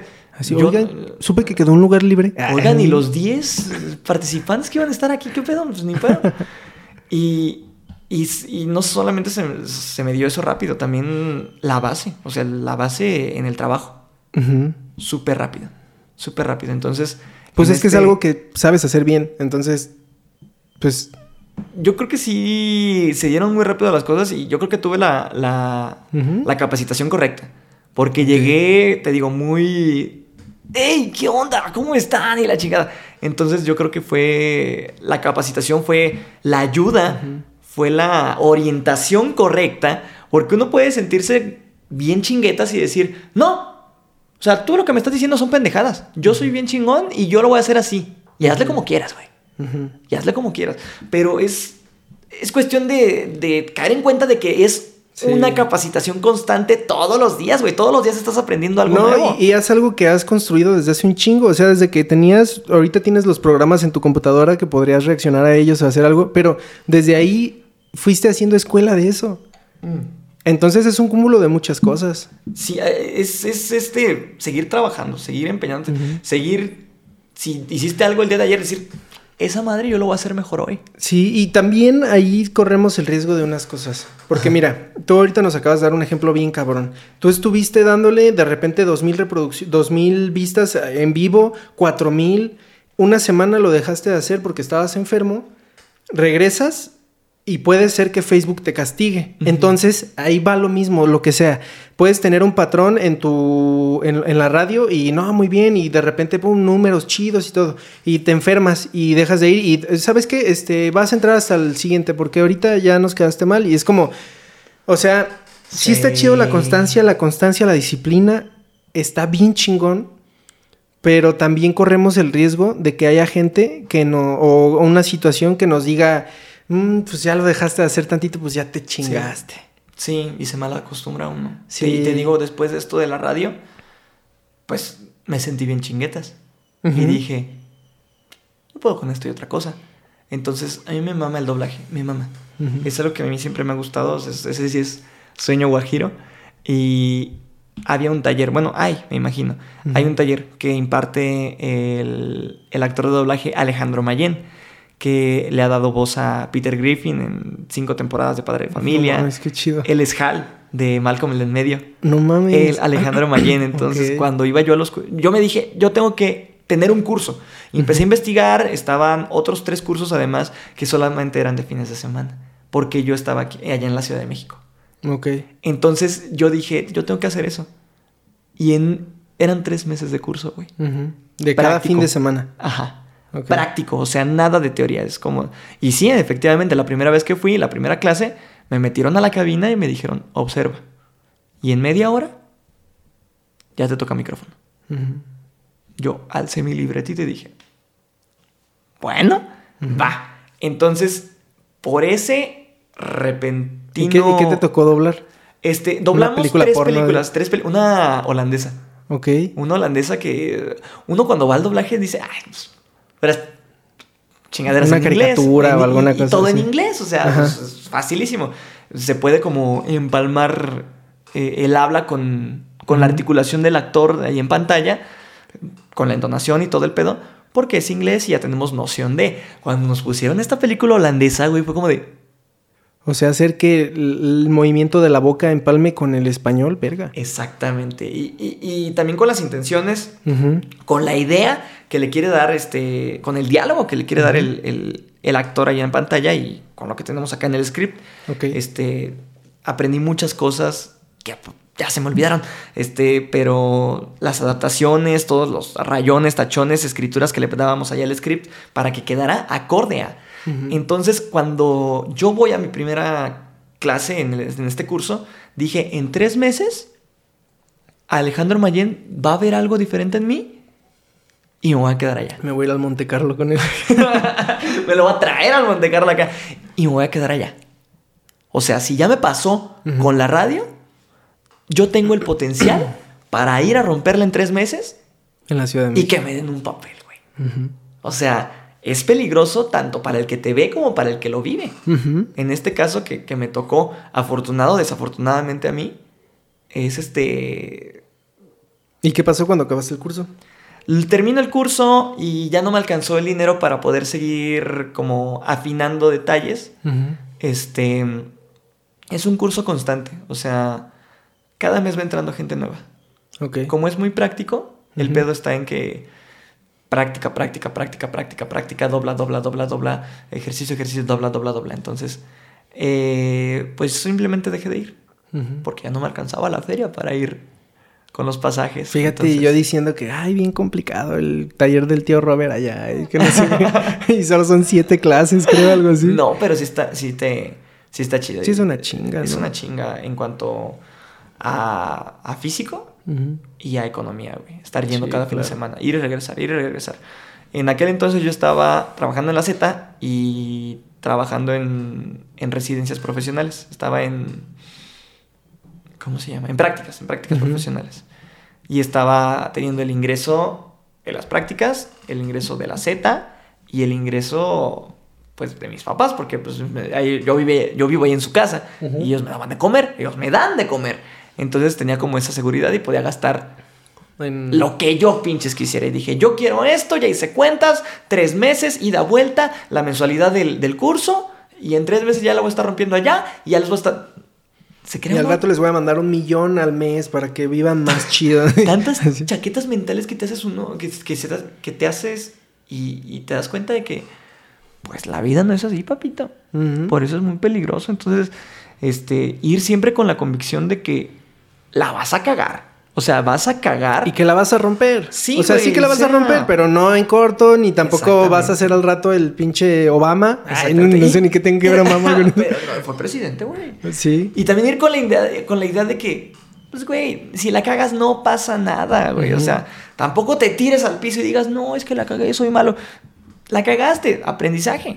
Y que la próxima vez esa situación te la pele bien pelada. Entonces, este, es peligroso, sí, pero también es una oportunidad para decir, ok, afortunadamente se me dio esto rápido, pero tengo que estar consciente de que no son así las cosas en la vida real. Entonces, vámonos paso a Tranqui. pasito, vámonos tranqui, vámonos viendo qué se puede aprender de tal situación para poder hacer mejor las Pero cosas siempre al día salir de la zona de confort es Sí, algo chingón. Sí, güey, se siente muy Feo. cabrón. Se siente muy feo, güey. Muy, muy feo. Actualmente, este, tengo una zona de confort muy bien establecida, güey, y no me quiero salir de ahí. No me quiero salir de ahí porque todo lo que juego es el Clone Hero. Es el, el juego de la guitarra. No hago otra cosa. ¿Por qué? Por miedo a no tener tantos viewers. O sea, no juego otra cosa. Y no hago otra cosa. Porque te digo, el ego está muy cabrón. Y si bajo mis vistas, eso me va a pegar, Me va a pegar y en una de esas y hasta dejo de hacer stream. Entonces, sí, es, es una zona de confort muy bien establecida, la cual espero salir muy pronto. Y espero que se den bien las cosas, porque si no, Pues se, van a ir dando bien. a hacer popo. Sí, así. Se van a ir dando bien. La neta, se ve que eres alguien que, que le gusta estar haciendo las cosas. O sea, yo lo noto desde tus redes sociales. Muchas gracias. Eh, simplemente el hecho de tener contenido, no mames, a mí me da una hueva. Pero afortunadamente ya ahorita como que menos, ya le voy agarrando la onda, porque la neta yo sí quiero hacer eso, o sea, yo Ya. sí, sí quiero estar en redes sociales, o sea, a mí me gustaría ser famoso, claro, o sea, no voy a decir que no, por, porque me juzguen, así no, sí, pues la neta sí, pero pues todos son escalones que se van escalando y a mí me ha costado un poquito de trabajo estos, pero ahí la llevamos. Sí, Ahí la sí. llevamos. De a poquito, de a poquito. Qué, qué Fíjate que- chido, qué chido. Siento que podemos ir cerrando ahorita el, el episodio. Y Va. hay algo que yo le pregunto a todos los, los que vienen. Ajá. Este, ¿puedes darnos tu dirección, por favor? Ah, no. Eh, yo sé que no estás donde quieres estar, pero yo sé que trabajas para llegar a donde quieres estar. Correcto. Esperemos que nunca llegues a donde quieres estar porque eso va a significar que cada vez tu objetivo va siendo mayor y que va cambiando Sí. de lugar. Entonces, eso nos va a dar servando de para muchas cosas. Ajá, un- mucho stand-up, mucho streaming y mucha, mucha radio, mucho doblaje, que vaya evolucionando todo. Esperemos que sí. Nadie te habló, Siri. este. Pero me gustaría que a mí. Bueno, no hay un pero con lo que dije, no crees que te estoy diciendo un pero de eso. Eh, a mí y a las personas que están viendo esto, que espero que sean, uy, como cuatro mil. Este, ahorita no tenemos muchas vistas, esperemos que vayan creciendo. Eh, a las personas que están escuchando esto, nos puedas dar un consejo, un tip, unas palabras, lo que sea que te haya ayudado a llegar a donde estás ahorita. Ok. Ay. La constancia. Es indispensable, indispensable estar presente, estar duro y dale, duro y dale, a pesar de que no se vea que hay luz al final del camino, que no hay un punto específico al que vas a llegar, bien lo mencionaste, es una. La vida es una, es una serie de consecuciones. Es como de ya conseguí esto, lo que sigue. Yo quiero esto ahora. Yo quiero esto ahora, yo quiero esto ahora, yo quiero esto ahora. Entonces, este, no hay un estado de plenitud. Siempre es como una búsqueda constante. Y aquí eh, lo que me ha ayudado mucho es la constancia. O sea, no, no dejar de lado y seguir, dale y dale y dale. Entonces, este, yo creo que aplica para todo. Y suena muy trillado, yo siempre lo he dicho, suena muy, muy de que te dicen todo el mundo, pero es que es verdad. Es verdad, o sea, la, la constancia es fundamental. Y algo que sí quiero dejarles muy en claro a todos y que me siga siendo, pues, enseñanza también para mí es no estar chingando. No estar chingando, güey. Insisto, y la gente podrá notar que ah, este güey ya dijo mucho que la vida es muy pelada. Es que de verdad la vida está muy pelada, güey. Muy pelada. Muy, muy difícil, muy exigente para que todavía vengas y le chingues la vida a alguien más. Eso es lo que me gustaría que no esté chingando. a, chambear en lo tuyo, a esforzarte en lo tuyo. Si vas a colaborar con alguien, colabora de la mejor manera, haz las cosas de la mejor manera y no estés chingando. ok, pues hay que ponerlo en práctica, ya saben, constancia y dejar de estar chingando. este, ahorita por, último se me, se me, ocurre preguntarte algo. Eh, ¿Cómo te ha ido con la cuestión de tus papás y lo que tú haces? ¿Te apoyan? ¿Te ha costado trabajo que te apoyen? Al principio sí les costó mucho trabajo entender. Que esto es lo mío. Las cámaras y los micrófonos es lo que a mí me gusta, es lo que a mí me llena, me encanta. Entonces, este, yo siento a, un, a mis padres un poquito como de... ¿Cuántos años ah, tienes? 25. Ok. 25. Yo también, a pesar de que me va bien viejo. No. no, no es cierto. siempre tengo que sí me veo un, luego de repente más viejo de lo que estoy, pero... Pero sí tienes 25. Sí, sí, tengo 25. Ya. Dije, ¿qué? No es cierto. no, manches, este señor de 35 me está diciendo que tiene 25. ¿Dónde hiciste la prepa, güey? Yo en la, bueno, estuve en la prepa 1 y luego terminé en una prepa que es, bueno, estuve en varias prepas, pues, pero donde terminé se llama Instituto Millennium. ¿Y la secundaria? En la secundaria en la Federal 6. ¿Y? En la 10. ¿Sí? Sí. Es que de hecho Lalo me dijo, ah, oye, ¿por qué no invitas a Servando? Yo dije, ¿quién es Servando? Entonces ya me explicó. Y dije, no, pero no, no lo conozco. Y sí, sí lo conoces. Dije, no, no sé. Puede ser. A ver, pásame. Ya te vi así, te seguí. Dije, no, no lo conozco. ¿En la primaria? En la primaria, en una que se llama Instituto Milenio. No, Instituto Milenio, nada más, qué pendejada. En una que se llama Mundo Educativo. ¿Y el preescolar? El preescolar, estuve en la Ciudad de México y cuando estuve aquí en. ¿Cómo se llama? Ciudad Montessori. Ya. Ya, ya, ya. ¿Y la universidad? No estudié. Ya. Ya. Ay, dije, en algún momento habremos coincidido y. ¿Quién sabe? Bueno, puede ser que en algún momento en algo, pero no, no. Aquel día que me desmayé en CrossFit, probablemente. Puede ser. ¿En, dónde, te desmayaste? jamás he ido ah, Pues tienes una invitación a que vayas a Cross Training Morelia. Ustedes también vayan. Eh, pero sí, no manches, que qué chido. Yo, de hecho, tenía como nervios así de conocerte para, para, grabar, porque dije, es que se ve que es a toda madre, yo me quiero llevar bien con él. Ah, gracias. dije, quiero tocar la guitarra con él. Ah, dos guitarras.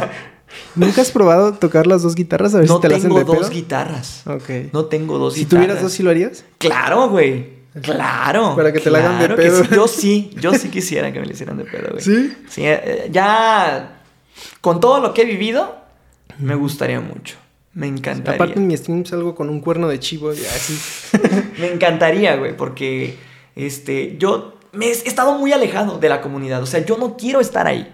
O sea, yo quiero hacer mi chamba y si alguien me quiere hablar, Bienvenido. Con mucho gusto. Pero te digo, yo siento que la, que la idea que tiene mucha gente de mí es que soy un culero, güey, que, y que soy bien encajoso, güey, que no sé, no sé qué idea tengan de mí. Afortunadamente tengo amigos, yo me encanta decirles que son mis amigos. Este, a estos compas que también streamean eh, The Clone Hero.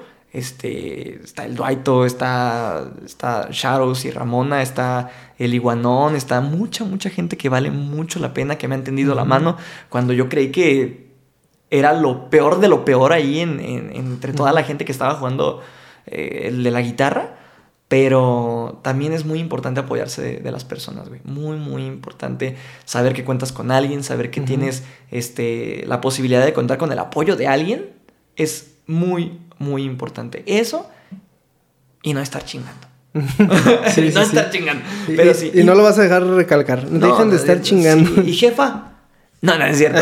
Este, y regresando a la pregunta, sí he tenido ciertos roces eh, en algún momento fuertes, pero a partir de esa noche de- en la que fui al Monte Carlo, no, este con, fui el, con el norteño. a partir de esa noche en la que me fue muy mal y que me sentí muy triste, fue como de, ah, este compa sí le, Le pega esto y sí le interesa mucho. Entonces, desde ahí ha sido mero apoyo. Así como de, lo que hagas, hijo, aquí vas a estar en tu casa con el apoyo de tus papás, este, por parte de mi papá. Mi señora madre también ha estado como en esa postura, pero la noto, yo veo su cara cuando me dice, sí, hijo, sí, ahí para que busques algún trabajo ya después ahí de, ahí en las mañanas que no haces, este, En McDonald's están consultando ahorita. sí.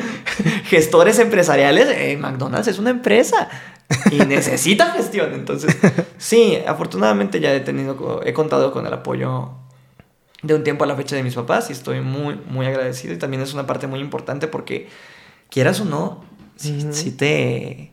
O sea, tú podrás decir, yo voy a hacer lo mío. Y si mis papás quieren, pues Pues bien. Y si no, pues no. Pero sí se ocupa. sí, sí, es muy, muy, muy. Porque es un apoyo bastante grande. Y cercano. Sí, claro. Y cercano, entonces. sí, Y también, también se ocupan amigos, la Sí. verdad. Y más que estén en el medio en el- al que te quieres dedicar. O sea, sí se Sí. ocupa. Porque en mi caso yo tengo amigos, pero la mayoría son atletas. Este, de hecho, Lalo es, pues, es mi mejor amigo, o sea, la neta. Ya. Eh, y pues él es atleta, él es así súper enfocado en eso. Entonces, pues yo me la paso muy bien con él, pero en otras cosas así como de otro tipo de chamba, pues es así como de, pues no cuento con él. O sea, sí cuento con su apoyo, pero no con él, porque pues él no quiere eso, él está en otras cosas. Entonces sí, siento que también se ocupan así como amigos en ese ámbito. Sí, sí, es muy importante. Muy importante reiterar esa parte en la que sientes el apoyo de alguien. Ya sea de, de tus papás, de tus amigos y de conocidos, de gente en el medio que. En el caso del, del stream, pues, están tanto gente del medio como mis amigos. Entonces, está. Te da cierta satisfacción. ¿Y no te gustaría jugar otro juego? O sea, no lo haces por los números, pero Sí. ¿realmente no te gustaría hacer otra cosa? ¿No? ¿Sí te gusta eso?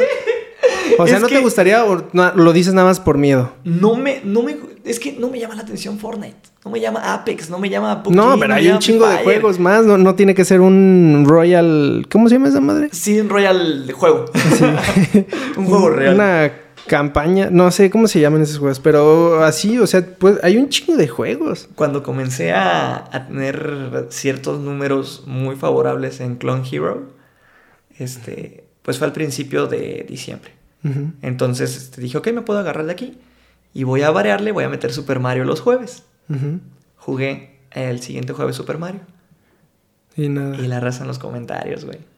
Queremos Clone Hero. Tócate la del taquicardio, güey. Tócate esta canción, güey. No manches.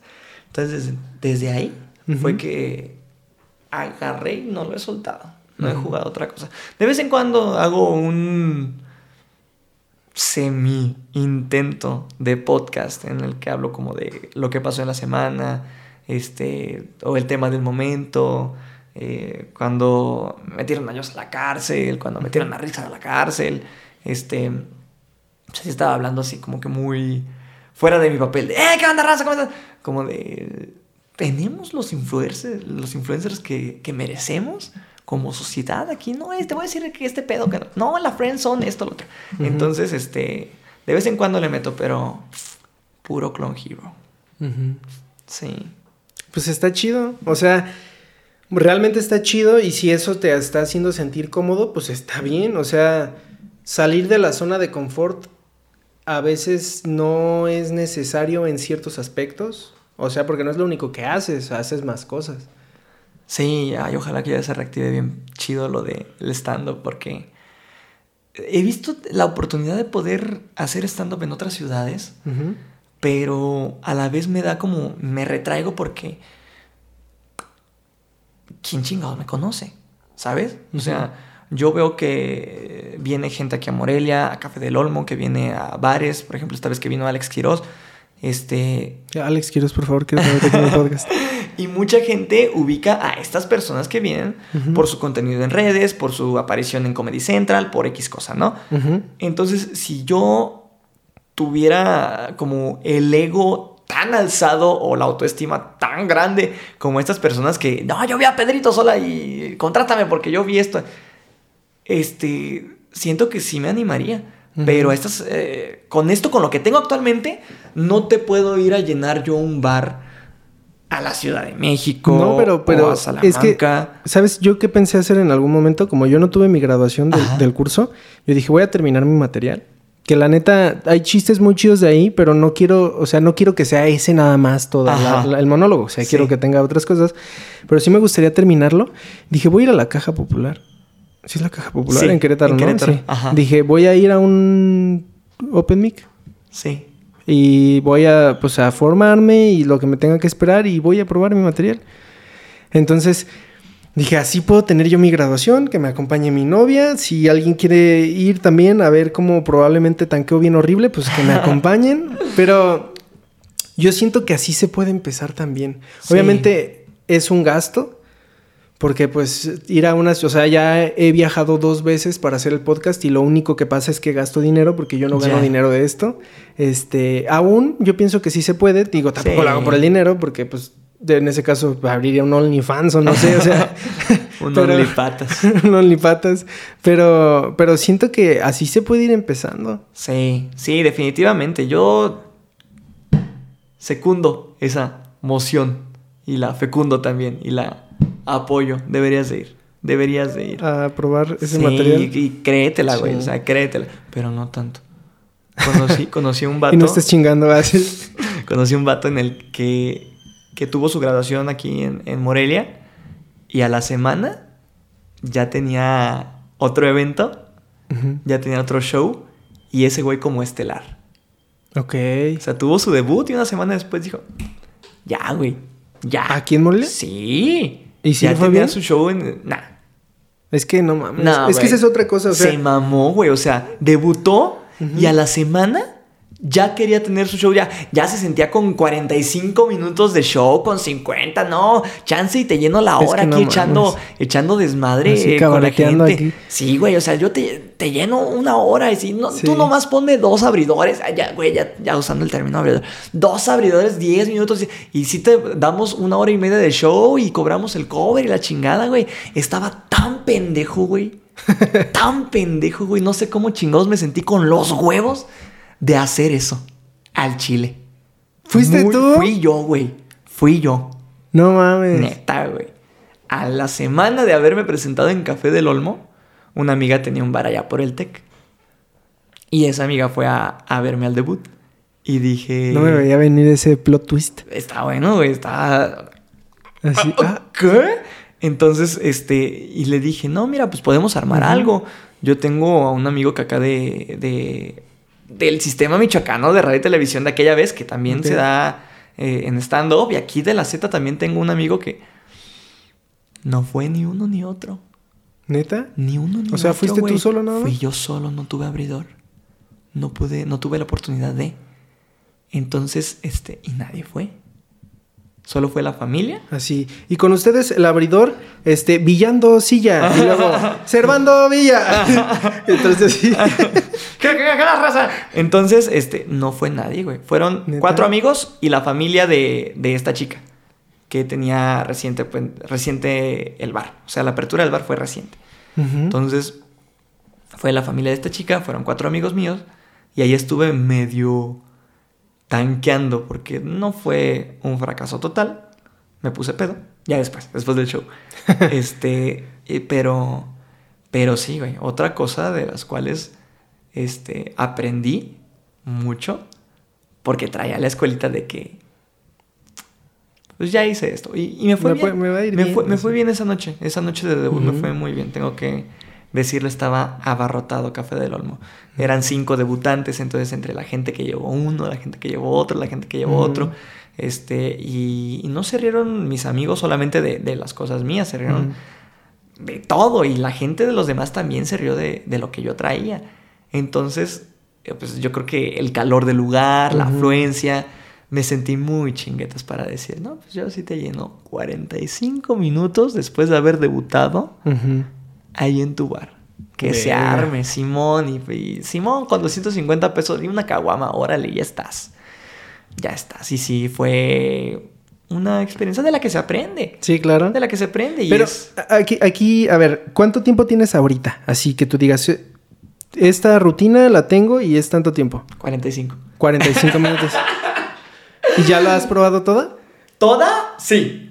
O sea, los 45 corridos o por partes.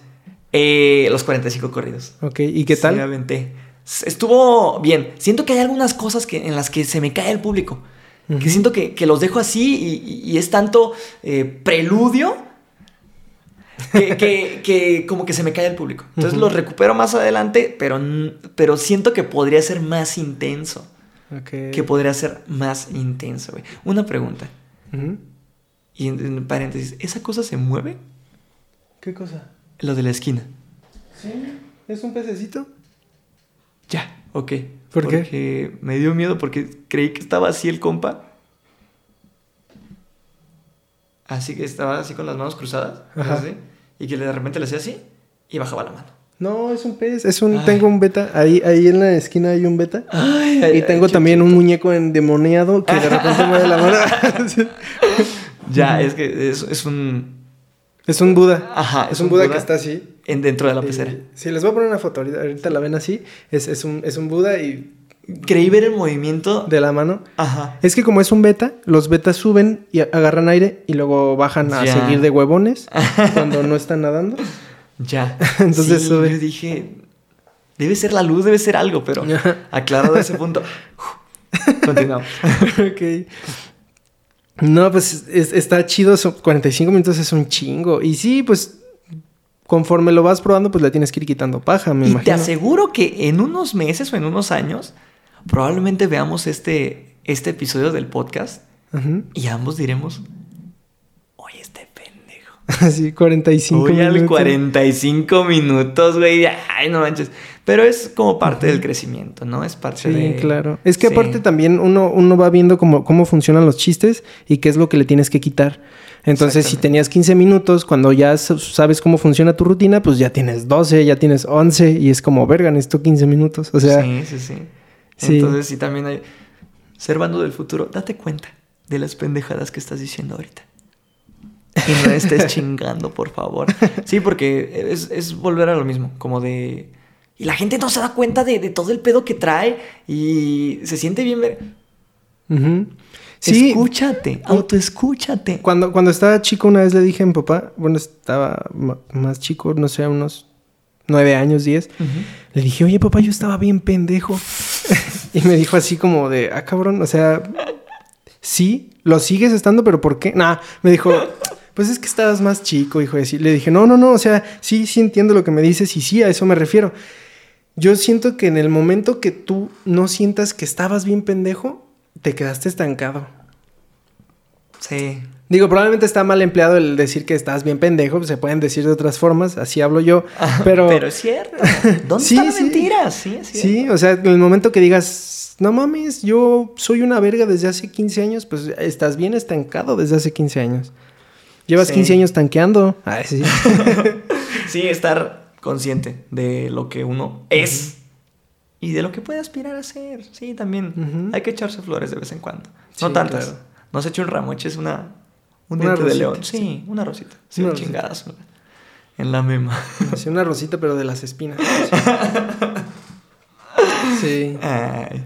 Bien, pues la neta, muchas gracias por aceptar la invitación. No, hombre, Eh, gracias por la Disfruté invitación. mucho grabar este episodio. Espero que podamos grabar en otras ocasiones otros episodios. Sí, sí, súper jalo. La Hay que, neta- sacar, hay que sacar un clip. Hay que sacar un clip. Hartos clips. ¿De aquí? Sí. Sí, sí, salen muchos. Te voy a platicar. Aquella vez, güey, que me puse pedo. Ujú, Y yo estaba en la prepa. ujú. Y yo sé que terminé tan pedo, tan pedo, este, que me regresé pues con un amigo en un taxi. Ajá. Este amigo vive en el Riviera 1, sea por Shanghái. Y yo estaba tan pedo, güey, que le dije al del taxi. Nos lleva a la Riviera Maya. Ah, no es cierto, joven, ¿no? Al Riviera 1, porque si nos va a cobrar mucho. Entonces, yo, yo estaba consciente de lo que estaba saliendo de mi boca y en la mente decía, qué pendejo, güey. Qué pendejo. Entonces llego a la casa y habíamos cenado tacos de tripa. Ay, me cagan los tacos de tripa. ¿Y por qué cenaste tacos de tripa? si te Tenía hambre. Tenía hambre. Pues fuimos a los tacos de tripa. No, yo conozco unos tacos de tripa bien perrones. Yo, ah, no mames, me maman los tacos de tripa. y ya llego a la casa. Afortunadamente me aviento y caigo en la cama. Llegué como a la una y media. Sí, pero estaba su papá acostado, entonces. No, afortunadamente ya no dormía con mi sopa. afortunadamente ah, caigo en la cama, no en el piso, porque si he azotado como que me aviento y caigo en el piso, pero no caí en la cama. Y me dormí de lado.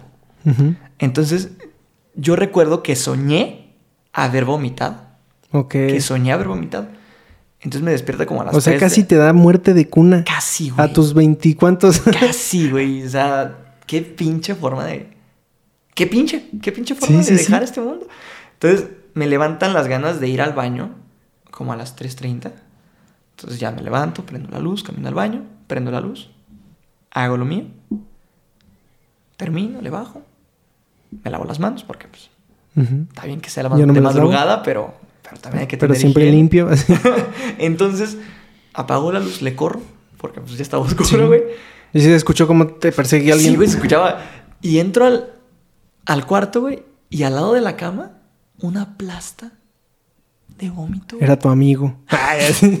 Una plasta de vómito, carnal. Cabroncísimo, güey. O sea, me le quedo viendo. Estoy seguro de que esa madre también volteó a verme, nos quedamos viendo, güey.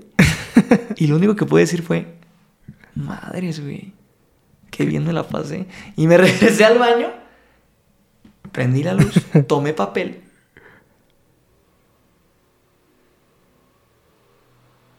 Era un chingo de papel. Tomé un chingo de papel, güey. Harto. Pero mucho. Servando, güey. estás, estás matando árboles. Mucho, güey. Pues ni pedo. A algunos les tocó hacer un libro de, de Coelho. Pues, Sí. Me regreso, güey. Y se lo pongo encima de la plasta.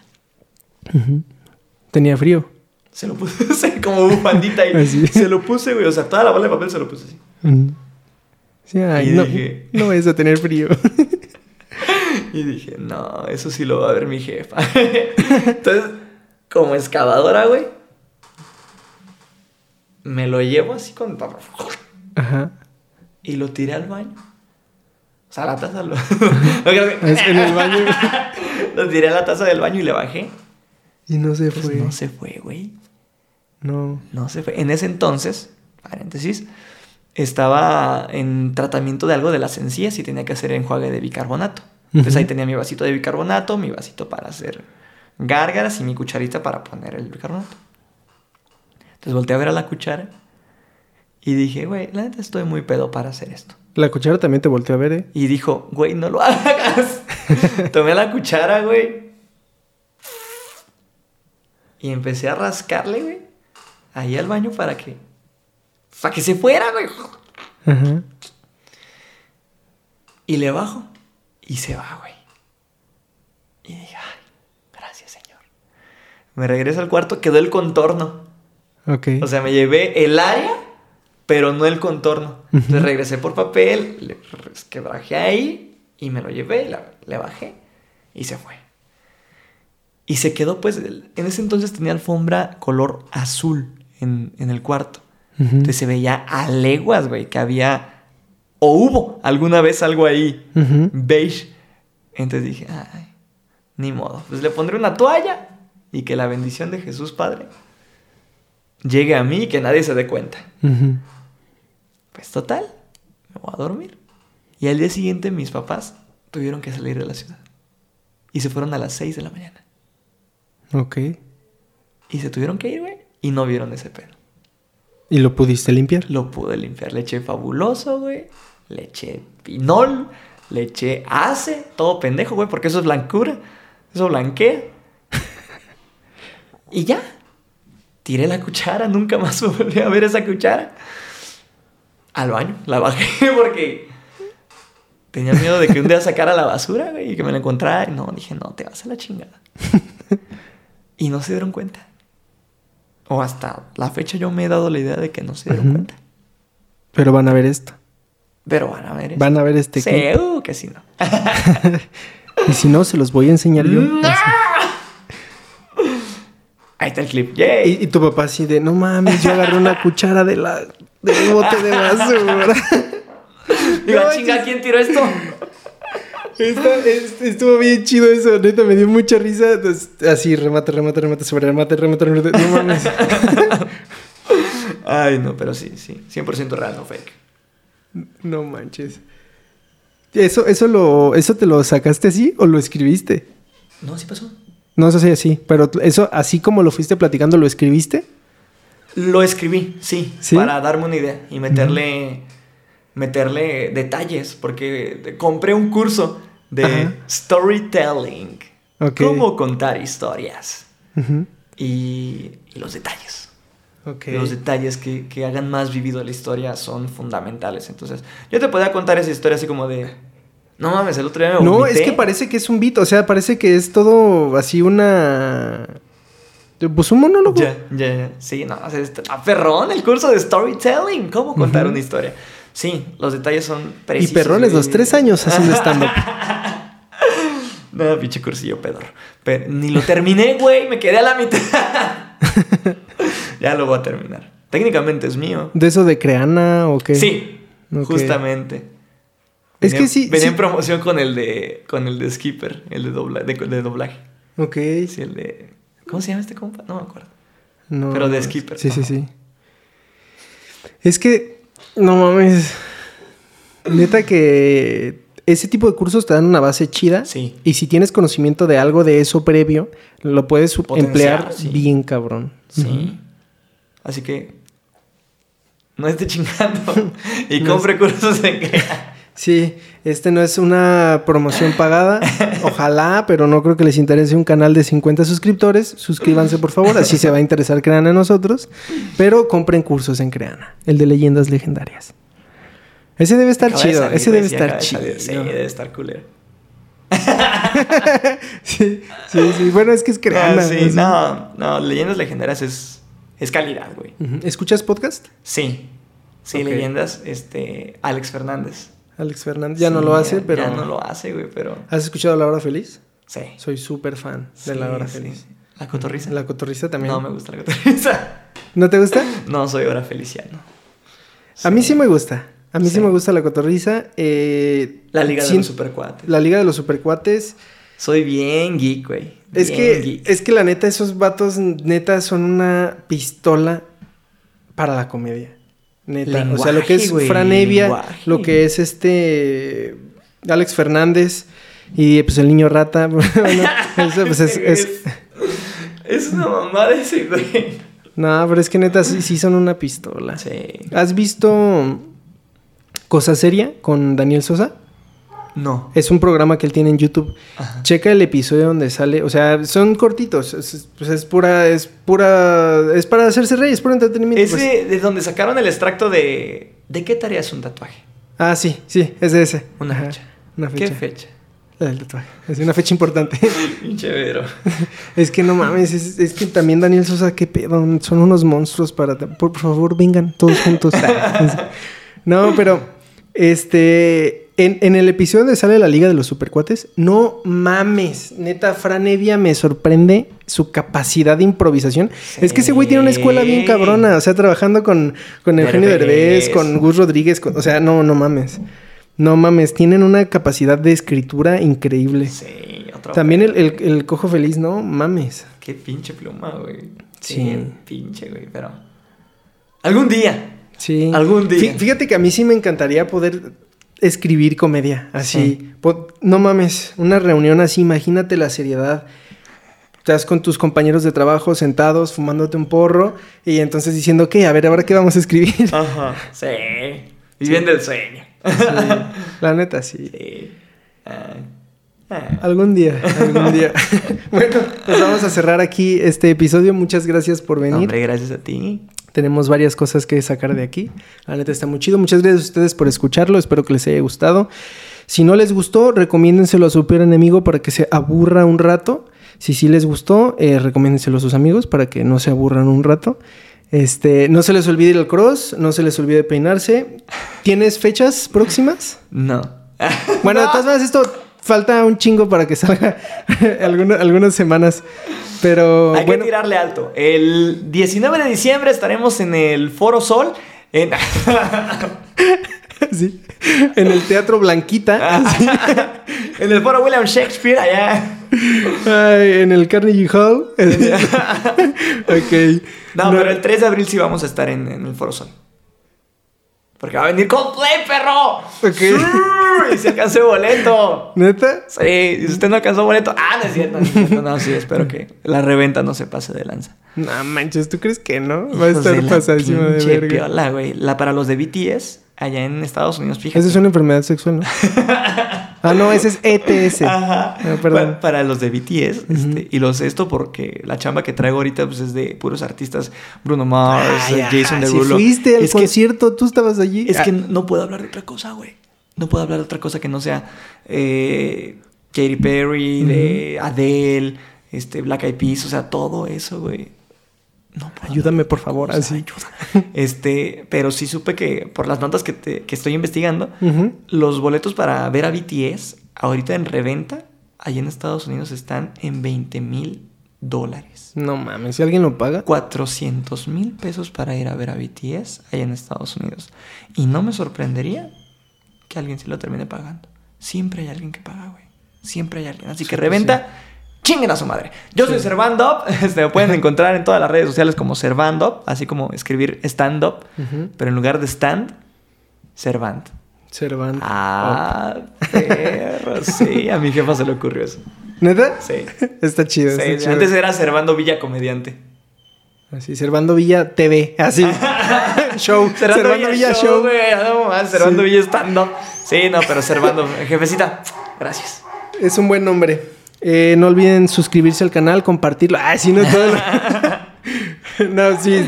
Suscríbanse, eso nos ayuda un poco. Eh, pueden encontrar a Servando en, como Servando. Y a mí me pueden encontrar en Instagram como Noel Patiarro. También en Facebook, ya tenemos página ahí. Si le dan ese like, va a llegar los clips a más personas. Por lo tanto, vamos a tener más gente que ve esto y vamos a tener mayor crecimiento. Entonces, está chido por el proyecto, háganlo.